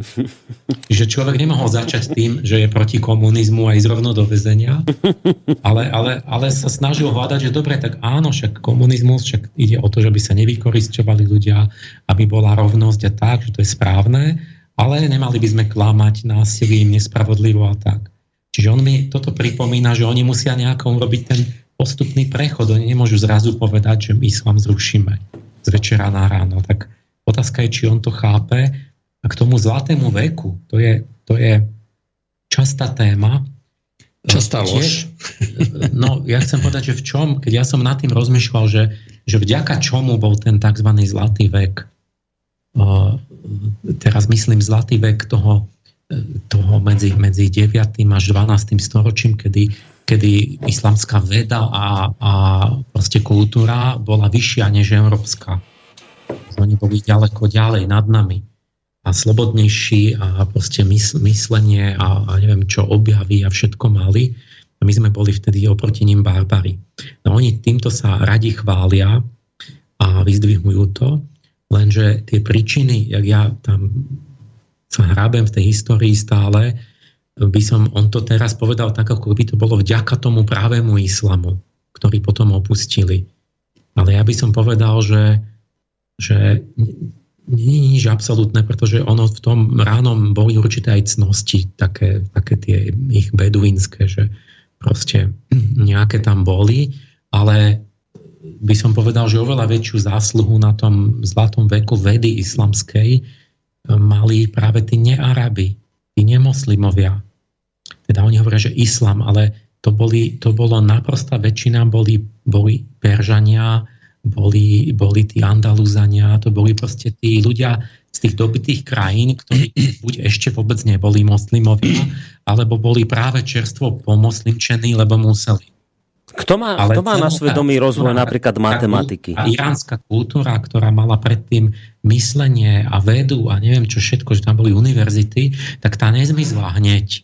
A že tých prvých pár storočí vlastne vďaka tým, nemos, tým, tým čerstvo natretým moslimom išla tá vedať, ale nie vďaka tým Arabom, ktorí boli práve analfabeti. Ešte, ešte ich detko bol analfabet. Emil. Čiže on, ten zlatý vek je tu vlastne nie vďaka islamu, ale aj skôr napriek islamu. Napriek islamu, a, presne. A ten kalif Al-Mamun, ktorý to začal, že založil v Bagdade a v tom ten dom múdrosti a tak, tak to bol človek západného ducha. Jemu sa zjav, on, on hovoril, že sa mu zjavil Aristoteles a že treba pestovať ten grécky rozum.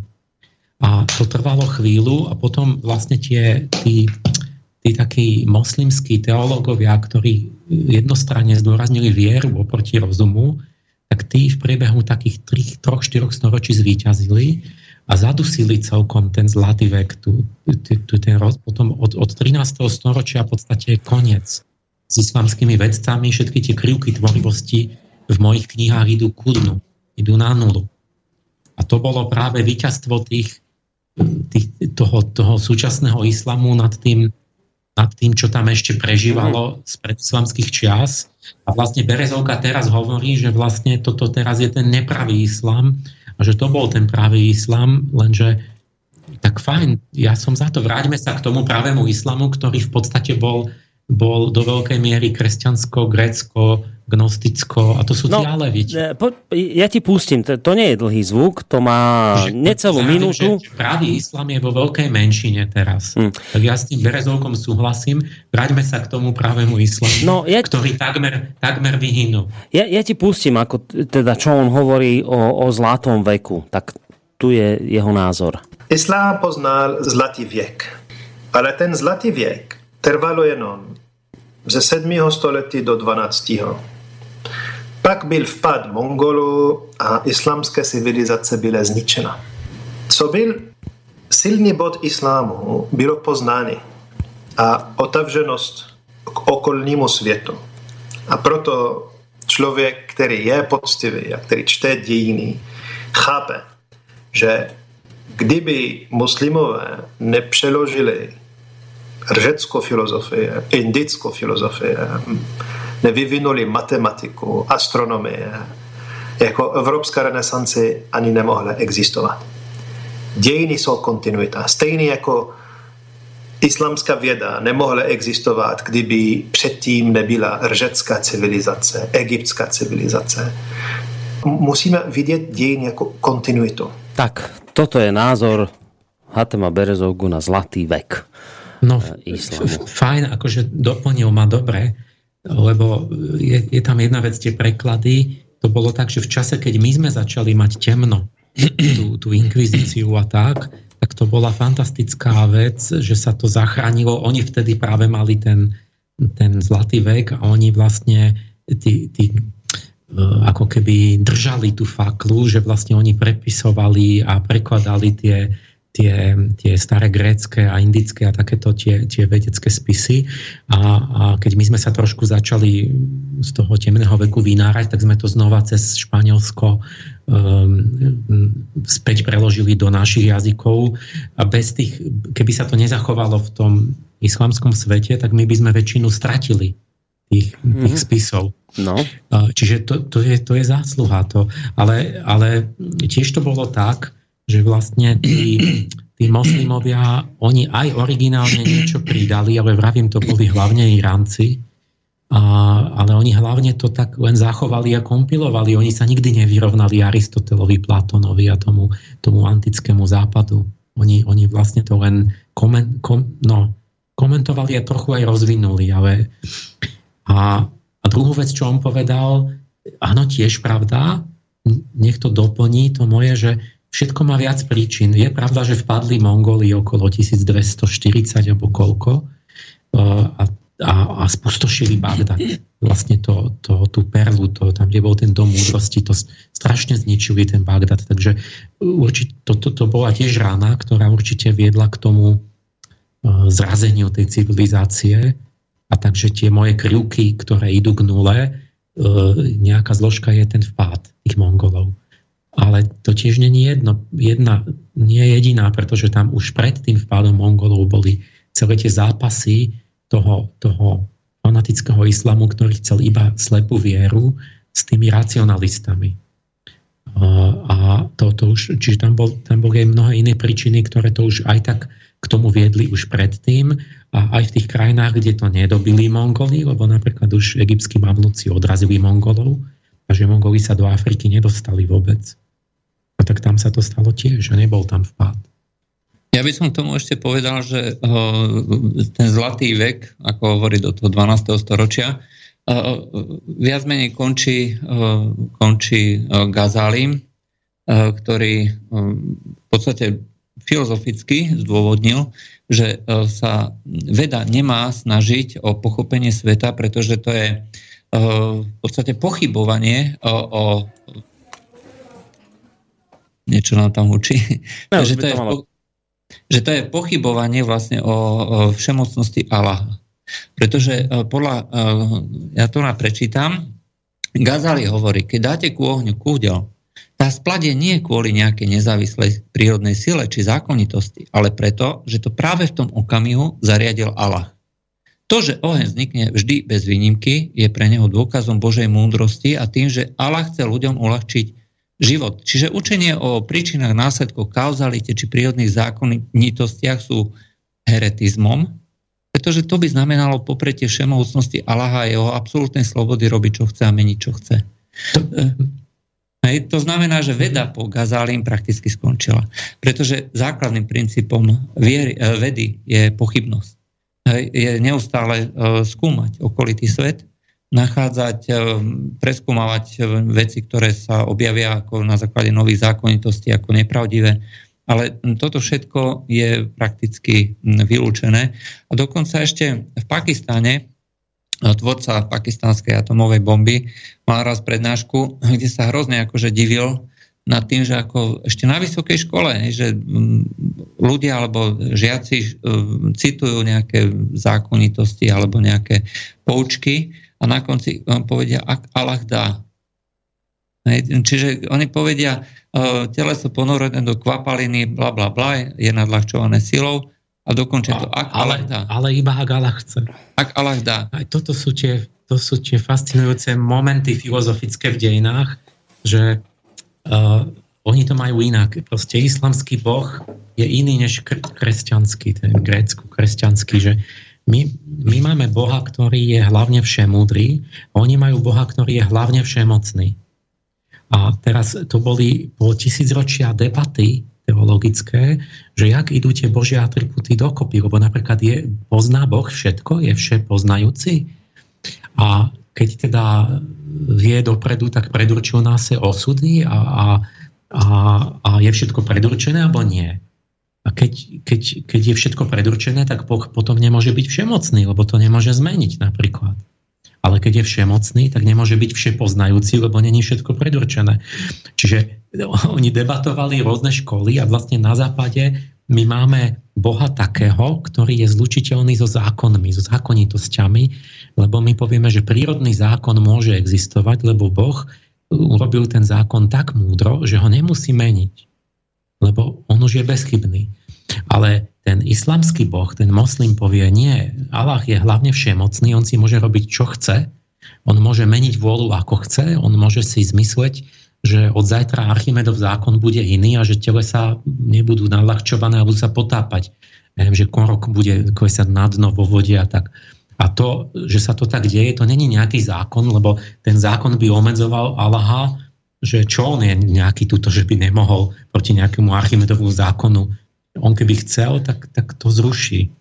A tým pádom vlastne hm, tí ľudia ako Gazali akože nejak vyzdvihli, že, že, že, že objavovať zákony prírody, že to vlastne je popieranie vôle Allaha. Áno, že, že Allah, že to v skutočnosti nie sú zákony. Keď sa to javí ako zákon, tak je to len, že sa to, že sa to Allahovi ako tak povedzme každé ráno, že sa mu chce približne to isté, ale možno to zruší od zajtra. A tieto myšlienky práve viedli k tomu, že sprevážila tá, tá, tá, ten voluntarizmus, že proste odovzdaj sa, že čo Allah chce, tak chce, on urobí a, a na západe tá iná koncepcia Boha viedla k inej civilizácii, viedla k tomu, k tej snahe poznať. A keď poznám, tak môžem vlastne podľa toho nejako konať a tak a nie len dúfať, že, že Boh sa nado mnou zmiluje. No v konečnom dôsledku ale to vedie k tomu, že keď niekto žiada viacej islamu, tak v podstate žiada e, nie progres civilizácie, ale naopak e, úpadok. Dobre, je to teda možné, toto všetko, čo ste teraz povedali, tieto dva rozdielne prístupy, náhľady, je to možné to islamské nejak reformovať? Je možné natchnúť islamských veriacich, moslimských veriacich preto, že jednoducho slnko nevychádza každý deň preto, lebo to Allah, Allah chce, ale preto, lebo proste vesmírne zákony, Keplerové a neviem čo. Je možné, je, je možné raz preto to natchnúť moslimských veriacich, je možné, že raz to, ak to mám povedať tak drzo, raz to pochopia, alebo toto nie je možné. Ja, ja som zaujal ten postoj, že proste musia vykročiť tak, jak ten Berezovka, že vlastne keď Juraj povie, že ten pravý islam vlastne nedovoluje vedu. No, no, no viac menej sa to tak aj stalo, preto sú tak zaostali a preto som vykladal niekde, že nemajú žiadnu, že sotva nejakú Nobelovú cenu ešte dodnes, len tri alebo koľko. Ale ja, ja hovorím toto, že neberme za pravý islam to, čo je väčšinové, lebo väčšina sa môže míliť.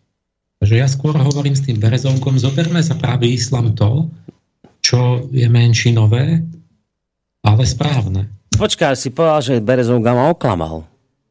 Ale áno, ale ja ti hovorím konkrétnosti, že v tom a v tom to není tak, ale Teraz hovorím o celkovej veci, že vlastne tí moslimovia musia ísť nejakou cestou ako on, že povedia, že áno, sme síce ešte moslimovia, ale ten pravý islám to je niečo iné, než to, čo robí tá väčšina. Chápeš, že Nie, nechápem, lebo, lebo ak ma oklamal, tak potom to myslel neúprimne a potom to budú myslieť, ak pôjdu rovnakou cestou ako on, ak ma oklamal, tak, to, tak budú tiež klamať, budú neúprimní.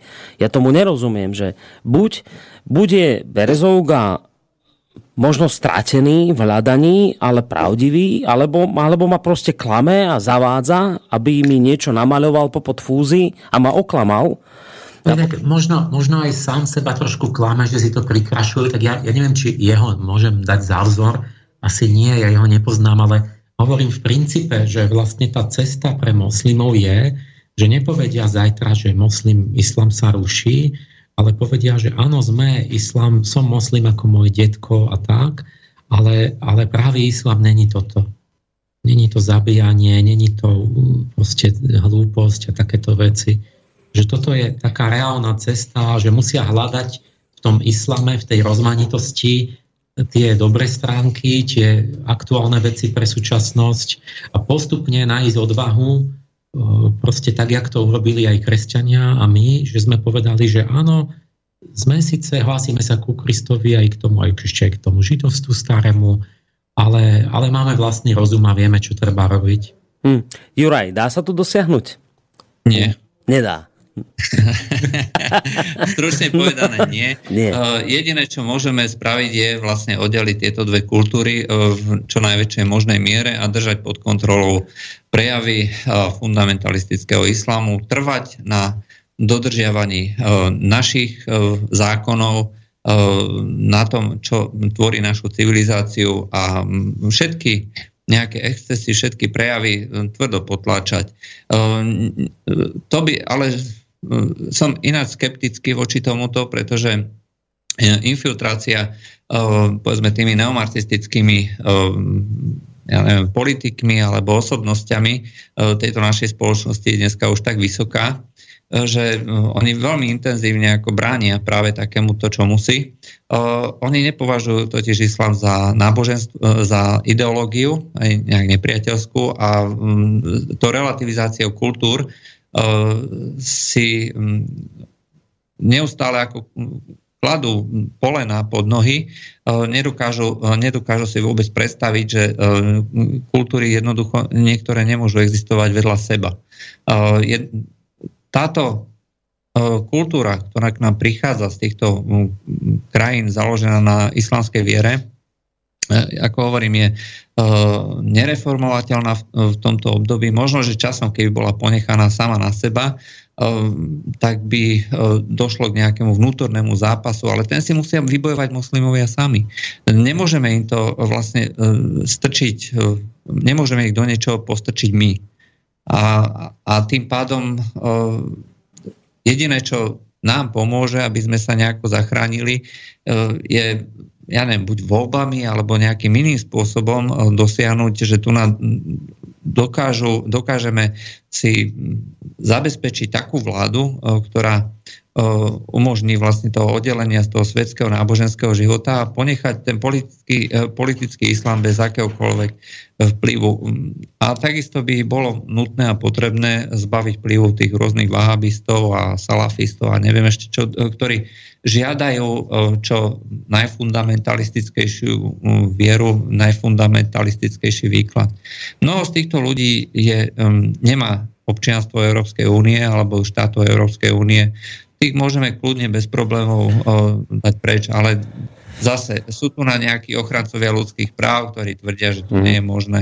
Čiže hovorím, som veľmi skeptický, čo sa týka vývoja tejto našej spoločnosti a západná Európa je z môjho pohľadu na najlepšej ceste k islamizácii, ktorá v nejakom dlhodobom výhľade potom skončí úpadkom, tak ako v každej islamskej spoločnosti. My sa približne zhodneme, ja tiež hovorím na prvom mieste zachrániť vlastnú civilizáciu, čiže nepúšťať žiadne masové migrácie proste ľudí z úplne iných kultúr, keď tá vec je naprosto nejasná, že či a kedy sa bude islám reformovať a tak ďalej. To poprvé. A potom, po druhé, samozrejme, že oni si to musia hlavne sami nájsť sebe silu, ale po tretie, my môžeme v tom vydatne pomôcť, lebo však my už keď by sme neškodili a sme že nebudeme platiť tých, tých, práve tých najhorších, lebo my sme doslova vyberali a financovali miliardami tú najhoršiu spodinu z islamu. Lebo sme ich používali na boj proti Rusom, proti tomu, proti entomu. Ja len podotknem, a... že platíme internet islamskému štátu. Čiže vôbec nepomáhať, že prestať pomáhať tomu najhoršiemu, tomu zlému islamu potom ísť vlastným príkladom a to by bola taká ohromná pomoc, však vlastne to vyzeralo nádejne v celom tom začiatku 20. storočia, keď bola Európa na vrchole, že oni tak nás obdivovali všetci, že zrazu nebol problém, že zaviedli demokracie, že zrušili tú džiziu a neviem čo. A to všetko tiež bolo proti islamu úplne. Ale tá, tá, tá kultúrna prevaha, tá žiarivosť tej Európy, ten, ten bol taký, že tí ľudia proste to obdivovali a chceli nás napodobovať. Čiže to je ohromná možnosť radikálne urychliť tú reformu islamu z vôle samotných moslimov. Keď my sme tiež takí poloskazení, tak oni potom majú menšiu chuť sa reformovať a, a, a potom je tam to moslimské bratstvo, že sú znechutení nad dekadenciou a majú vietor v plachtách, že áno, ale my sme ešte cnostnejší, lebo sme zbožní a tak. Čiže a po, tu je, tu je proste veľa možností, ktoré sú úplne krásna, slnečná cesta do budúcnosti, ktorú keby sme chceli, tak naozaj, ja neviem, ako skoro a ako ľahko, ale v princípe by nič nebránilo pri dobrej vôli, že by sa ten islám, že my by sme sa vrátili k našim nejakým rozumným koreňom a islám by sa by pokračoval v tom, čo de facto bolo naštartované už 19. 20. storočí, že by sa dostával do novoveku. No, bohužiaľ ten príklad Turecka hovorí, že uh, islám ako taký je veľmi vitálny, myslím ten fundamentalistický a uh, napriek tomu, že uh, Kemal Paša ako Ataturk zaviedol, uh, zrušil arabské písmo, uh, zrušil fezy, zrušil závoje, zaviedol tam rovno žien a mužov, zaviedol volebné právo žien, dokonca v Turecku, tak e, kedy, to, e, kedy to, tieto reformy prebehli? V 20. rokoch 20. storočia. Po, blížime sa vlastne storočnici a dneska už znova je tam islamský spôsob života preferovaný a e, spoločnosť sa islamizuje stále viac a viac a hovorí sa o tom, že sa znova zavede šaria v Turecku. Takže tento proces je veľmi ťažký, veľmi náročný ale súhlasím s tým, že uh, ten žiarivý príklad západnej spoločnosti, áno, bol by super, ale spoločnosť si musí povedať, že táto spoločnosť je skutočne najlepšia, neexistuje žiadna relativizácia kultúra. Tí, ktorí tvrdia niečo podobné, tak choďte tam do tej svojej vlastnej kultúry a robte si tam to, čo chcete. Áno, áno, ja, tí všetci, tí, čo hovoria, že to je výborné, tak ja by som ich tam násilím poslal. čo sa stiažuješ, veď si hovoril, že to je dobré. No dobré, len, len e, pán Berezovga zase raz, lebo ja, ja, ja len dnes jeho ústami hovorím, hovorí, že ako by som to povedal, vy v Európe, ktorí ste tu vyrástli, vy si akoby nevážite to, čo máte, nerozumiete tomu. Ja som, ja som vyrástol v moslimskej krajine, kde boli sami despoti a, takí, ktorí nám nadiktovali, čo máme robiť a nemáme robiť. A, ale vy ste vyrástli v demokracii a vy máte slobodné rozhodnutie na rozdiel od nás. A mňa zaujalo, keď, keď vlastne on hovoril, ja pustím aj zvuk, keď hovoril o tom, že ako tá Európa vyzerala inak, keď on tam pred 18 rokmi e, emigroval, keď hovoril o tom, že tu, aký, bol, aký bol nadšený z, ľuďmi, z ľudí v Európe, akí boli racionálni, ako, ako rozmýšľali s chladnou hlavou, ako sa nenechali emocionálne uniesť. On vraví, aký to bol rozdiel tí ľudia tu v Európe a tí u mňa doma, ktorí sa na všetko urážali, boli emocionálni a ja som tu našiel ľudí takých iných, oveľa rozumnejších, chladnejších. A vraví, no ale teraz, teraz sa začínam obávať, že sa ľudia v Európe aj vplyvom tej migrácie a všetkého toho akoby začínajú podobať na ľudí z krajiny, odkiaľ som utekal. Ja vám teraz opäť pustím krátky zvuk Hatema Berzovgu, ešte to hádam stihnem, máme mať nejakých 9 minút do konca, tak poďme na to. Demokratický režim jsou tady struktury, aby občani mohli změnit ten systém. Musí chodit volit, ale než aby chodili volit, musí nejdřív číst a hledat ty správní lidi a volit je. Ale když oni sami vzdají vlastní právo rozhodovat, koho má je zastupovat, tak pak je to jejich chyba. A nemají se stěžovat. Já u nás můžu to chápat. Pocházím ze zemi, ve který náš vládce nebo prezident nám říká na rovinu, je diktátor. Tak já mám vymluvu, ale aby Evropan používal moje stejnou vymluvu, že za to nemůže a žije v demokracii, tak to je obrovský paradox. V Evropě je možnost to změnit, ale každý občan už musí být zodpovědný za svůj hlas. U nás už je to pozdě, už nemáme ani vlády. V Syrii, v Libanonu, v Tunisu, jako teď jsme na skoro budeme krachovat ekonomicky v Tunisu. V Libě už to je pozdě, tam, tam ty lidi už nemají žádné struktury. Ale v Evropě je pořád možno to změnit. Stačí praktikovat tu demokracii a aby každý občan byl zodpovědný a nebude hlavně volit ty politici, kteří nabízejí jednoduchá a lehké recepty. Můžeme určitě deportovat všechny muslimy a deportovat všechny migranty. To můžeme dělat. Ale otázka, který každý musí řešit v sobě, až bude takhle se chovat, jaký hodnoty by tady zůstaly. Problém nenávisti, co hodně lidí neví, když člověk nenávidí, on sám se zničí i tím. A ironie je, že časem se stane z něho ten, který zrovna nenáviděl. A to já vidím jako největší nebezpečí, který číhá v Evropě a bude je zničit. Nejsou migranty, ale následky, která tohle, můžu říct, žízená migrace způsobuje. A oni nechtějí se ovědomit, že budou ztrácet svůj způsob života.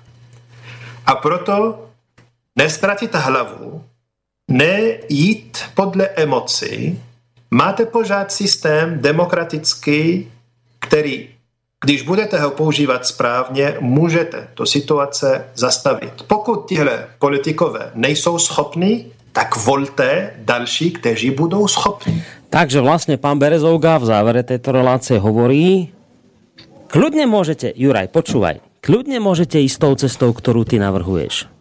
Máte na to všetky možnosti. Máte na to armádu, máte na to všetko. Ale hovorí, zničíte svoju vlastnú kultúru, lebo tá stojí na niečom inom. Tá nestojí na, na takejto vyplašenosti a na, na, na násilí, ale tá kvôli, akoby, ak som ho dobre pochopil, tá vyrástla na niečom úplne inom. A podľa toho niečoho úplne iného aj v tejto chvíli by ste mali postupovať, lebo môžete všetkých vyhodiť. Ale vraví, zničíte vlastnú kultúru. Čo si o tomto myslíš? Mm, ja si myslím, že no, najväčšou uh, takou um, najkladnejšou vlastnosťou tejto našej civilizácie je racionalita. Uh, my sme hlavne pragmatickí a čo on hovorí o nenávisti, to je síce pravda, ale ja necítim vôbec nenávisť k moslimom. Ja to beriem skutočne pragmaticky a racionálne a keď to vyhodnotím ako no, zlo pre túto našu civilizáciu, tak uh, budem hľadať racionálne riešenia. A ak bude racionálne riešenie, uh, jediné racionálne riešenie po zarátaní všetkých kladov a mínusov, uh, treba odsun týchto neprispôsobivých, aj treba násilný no, tak to nebudem brať ako prejav nenávisti, ale ako prejav uh, racionality a mhm. záchrany tejto našej civilizácie. Lebo miluj bližného svojho ako seba samého.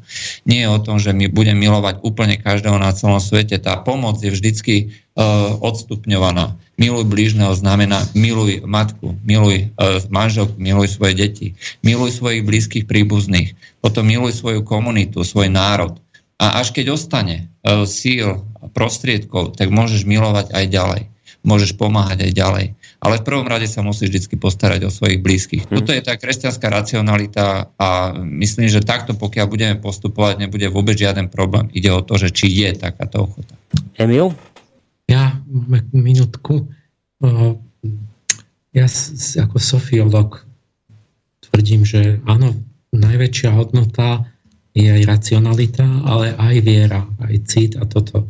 A že tie rôzne kultúry môžu a majú existovať, teda že by vždy boli dobré, ale že je možný určitý multikulturalizmus tak, že sa tie kultúry navzájom podnecujú a obohacujú, ale musí tam byť ako taká pevná chrbtica určitých vecí, ktoré rešpektujú spoločne a nie tak, aby jedna, niekto na niečo doplacal nespravodlivo.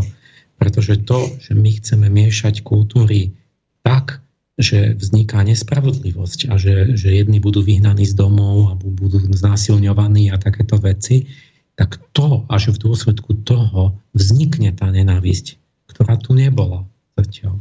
Takže Hej, ale to, čo ja som... Hej, ale to... Neviem, jak ty si to myslel vlastne. Ale ja, ja to chcem povedať, ja už ten zvuk nemám zostrihaný, ale o, sám Berezovga hovorí o tom, že áno, keď tu máte keď tu máte migrantov, ktorí sa neprispôsobujú vašim pravidlám, vyhoďte ich preč. Vyhoď... Áno, súhlasím. Čo? On hovorí, vyhoďte ich preč, ale, ale upozorňuje, prestante byť vyplašení a prestante sa správať tak, ako som vás nikdy nepoznal, lebo opúšťate ideály, na ktorých ste vyrástli. To je pekné. Ak Hej. pamätáš, aj Emire povedala, tuším, že oni vlastne že Arabi k nám stratili úctu, pretože haníme sami seba Hej. a pošlapávame vlastné hodnoty. Hej, no, áno. Vieš, či, čiže on predtým to, on, on, on nepovedal, že držte nás tu silou mocov a my môžeme robiť, čo chcem. On, on povedal oveľa tvrdšie ako ktorýkoľvek tu na politik, vyhoďte ich preč, ani sa s nimi nemaznajte, vyhoďte ich preč, nech idú naspäť domov. Ale vraví, prestaňte blázniť, prestaňte opúšťať hodnoty, na ktorých ste vyrástli, lebo vy môžete všetkých unizono vyšmariť odtiaľto preč, len zničíte samých seba. A to je, to, to ten záver, ktorý mňa tak ako zaujal na tom jeho, vieš, toto Počkejte, on, on tvrdí to, že my máme tých problematických vyhadzovať a nie byť zbabeli Hej. a mať, mať pseudoliberálne hodnoty. Presne, on vraví, áno, on, lebo, on... lebo potom sa stane to, čo som na námestí hovoril, že my keď nebudeme spravodliví a nebudeme požadovať dodržiavanie zákonov od každého, aj keď je moslim, a neviem aký, tak potom totiž nastane tá nenávisť a v dôsledku tej nenávisti potom bude, budú pogromy, kde budú vyháňať všetkých moslimov, vrátane Berezovgu, ktorý by tu kľudne mohol zostať áno, v veď on, veď, vieš, práve to je to, že znova opakujem, on vraví, vyhoďte všetkých neprispôsobí. Každého jedného, kto sa... On, on, on sám hovorí, keď prídete ku nám do našich krajín moslimských, my vám rovno povieme, ako sa máte správať a čo máte robiť. A vy, kresťania, alebo nejaká židovská kultúra, ktorá tu je, vy, vy to dodržiavate. A vraví, vy máte toto isté právo, čo žiadame my od vás, vy máte toto isté právo žiadať od nás. A keď sa voči tomuto správame e, spôsobom, že to netolerujeme, vyhoďte ich preč. Ale hovorí, prestante sa unizono správať ako vyplašení blázni. Ako, niečo v tom zmysle, že on hovorí, ja keď som sem prišiel, ja som tu našiel pred 18 rokmi kľudných, racionálnych ľudí, ktorí nereagovali emocionálne, neboli vyplašení. A ja vidím, ja to teraz za neho hovorím, on vraví, a ja vidím dnes vyplašených ľudí, ktorí sa správajú ako zbláznené stádo a správate sa ne, nespravodlivo, ne, nerozlišujete, akože ako on, moslim, ktorý tu nežil, on vraví, mne 15 rokov trvalo, kým som pochopil, o čom je vlastne demokracie, o čom je váš spôsob života a ja vás upozorňujem na to, že vy sa vzdialujete od vašich ideálov. Mm, bohužiaľ je to pravda. Hej. To znamená, že e, popieranie E, popieranie našich vlastných hodnôt, e, nevyžadovanie zákonov od e, tých, ktorí k nám prichádzajú ako migranti, lebo to sú, predsa musíme k ním byť dobrí a nebodaj sa im prispôsobovať my. To je vlastne strata úcty voči nám týchto ľudí. Moslimovia, oni hodne dbajú práve na tieto, na tieto veci, to znamená úcta, rešpekt pre nich znamenajú ďaleko viacej ako, ako u nás a keď sa niekto nepovažuje za sám seba nepovažuje za dobrého alebo za nejakého hodného úcty a rešpektu, tak oni takisto ten rešpekt nebudú cítiť. Hmm. No, ešte, ešte záverečné slova si aj Emilovi udelím, lebo už trošku síce naťahujeme túto reláciu, ale, ale, ale predsa len ešte mňa by tiež zaujímal aj tvoj názor na toto. Vieš, že, že, že moslim ten, ktorý hovorí, že možno ma aj niečo oklamal, možno ne, neviem. Ale nás upozor, on nám hovorí. Tak moslim, vidíš, nám musí poučiť nás, tých našich, na, naše vedenie, alebo čo, čo máme robiť. Tak, tak predsa, jak sa môžeme od nich niečo naučiť. Do, Dobre, si ma upokojil. Teraz jednou vetou. Dobre, ale tak asi je to aj dobre, že si to takto rýchlo uzavrel, lebo tým pádom môžem túto reláciu ukončiť ešte v čase, ktorý sa bude aspoň trošku podobať tomu nášmu času, ktorý bol na túto reláciu vyhradený.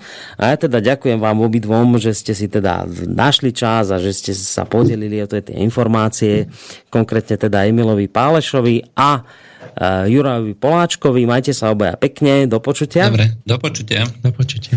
No a spolu s týmito dvomi pánmi sa lúčim teda aj s Martinom Bavolárom, ktorý sedel s nimi v Bratislavskom štúdiu. Maťo, maj sa aj ty pekne, ahoj. Ahoj Boris, pekný piatkový večer. Ďakujem pekne. Tak to boli teda páni z Bratislavského štúdia. My si teraz dáme e, krátky, nejaký taký necelý polhodinový hudobný blog, no a po ňom budeme pokračovať ďalej v našom vysielaní. Konkrétne od 20. hodiny 30. minúty to bude relácia Hodina vlka. To je len také malé avízo. Pozrieme sa na udalosti opäť posledných dní. Jednak na eskaláciu nápetia v Sýrii, ale aj takisto to, čo sa dialo vlastne počas víkendu minulý týždeň. To boli parlamentné voľby v Rusku a krajinské voľby v Nemecku. Takže v prípade, že vás niektorá z týchto tém zaujíma, budete sa chcieť zapojiť, tak nech sa páči, o pol hodinu začíname. Majte sa pekne, ešte pekný zvyšok večera vám praje Boris Koroni.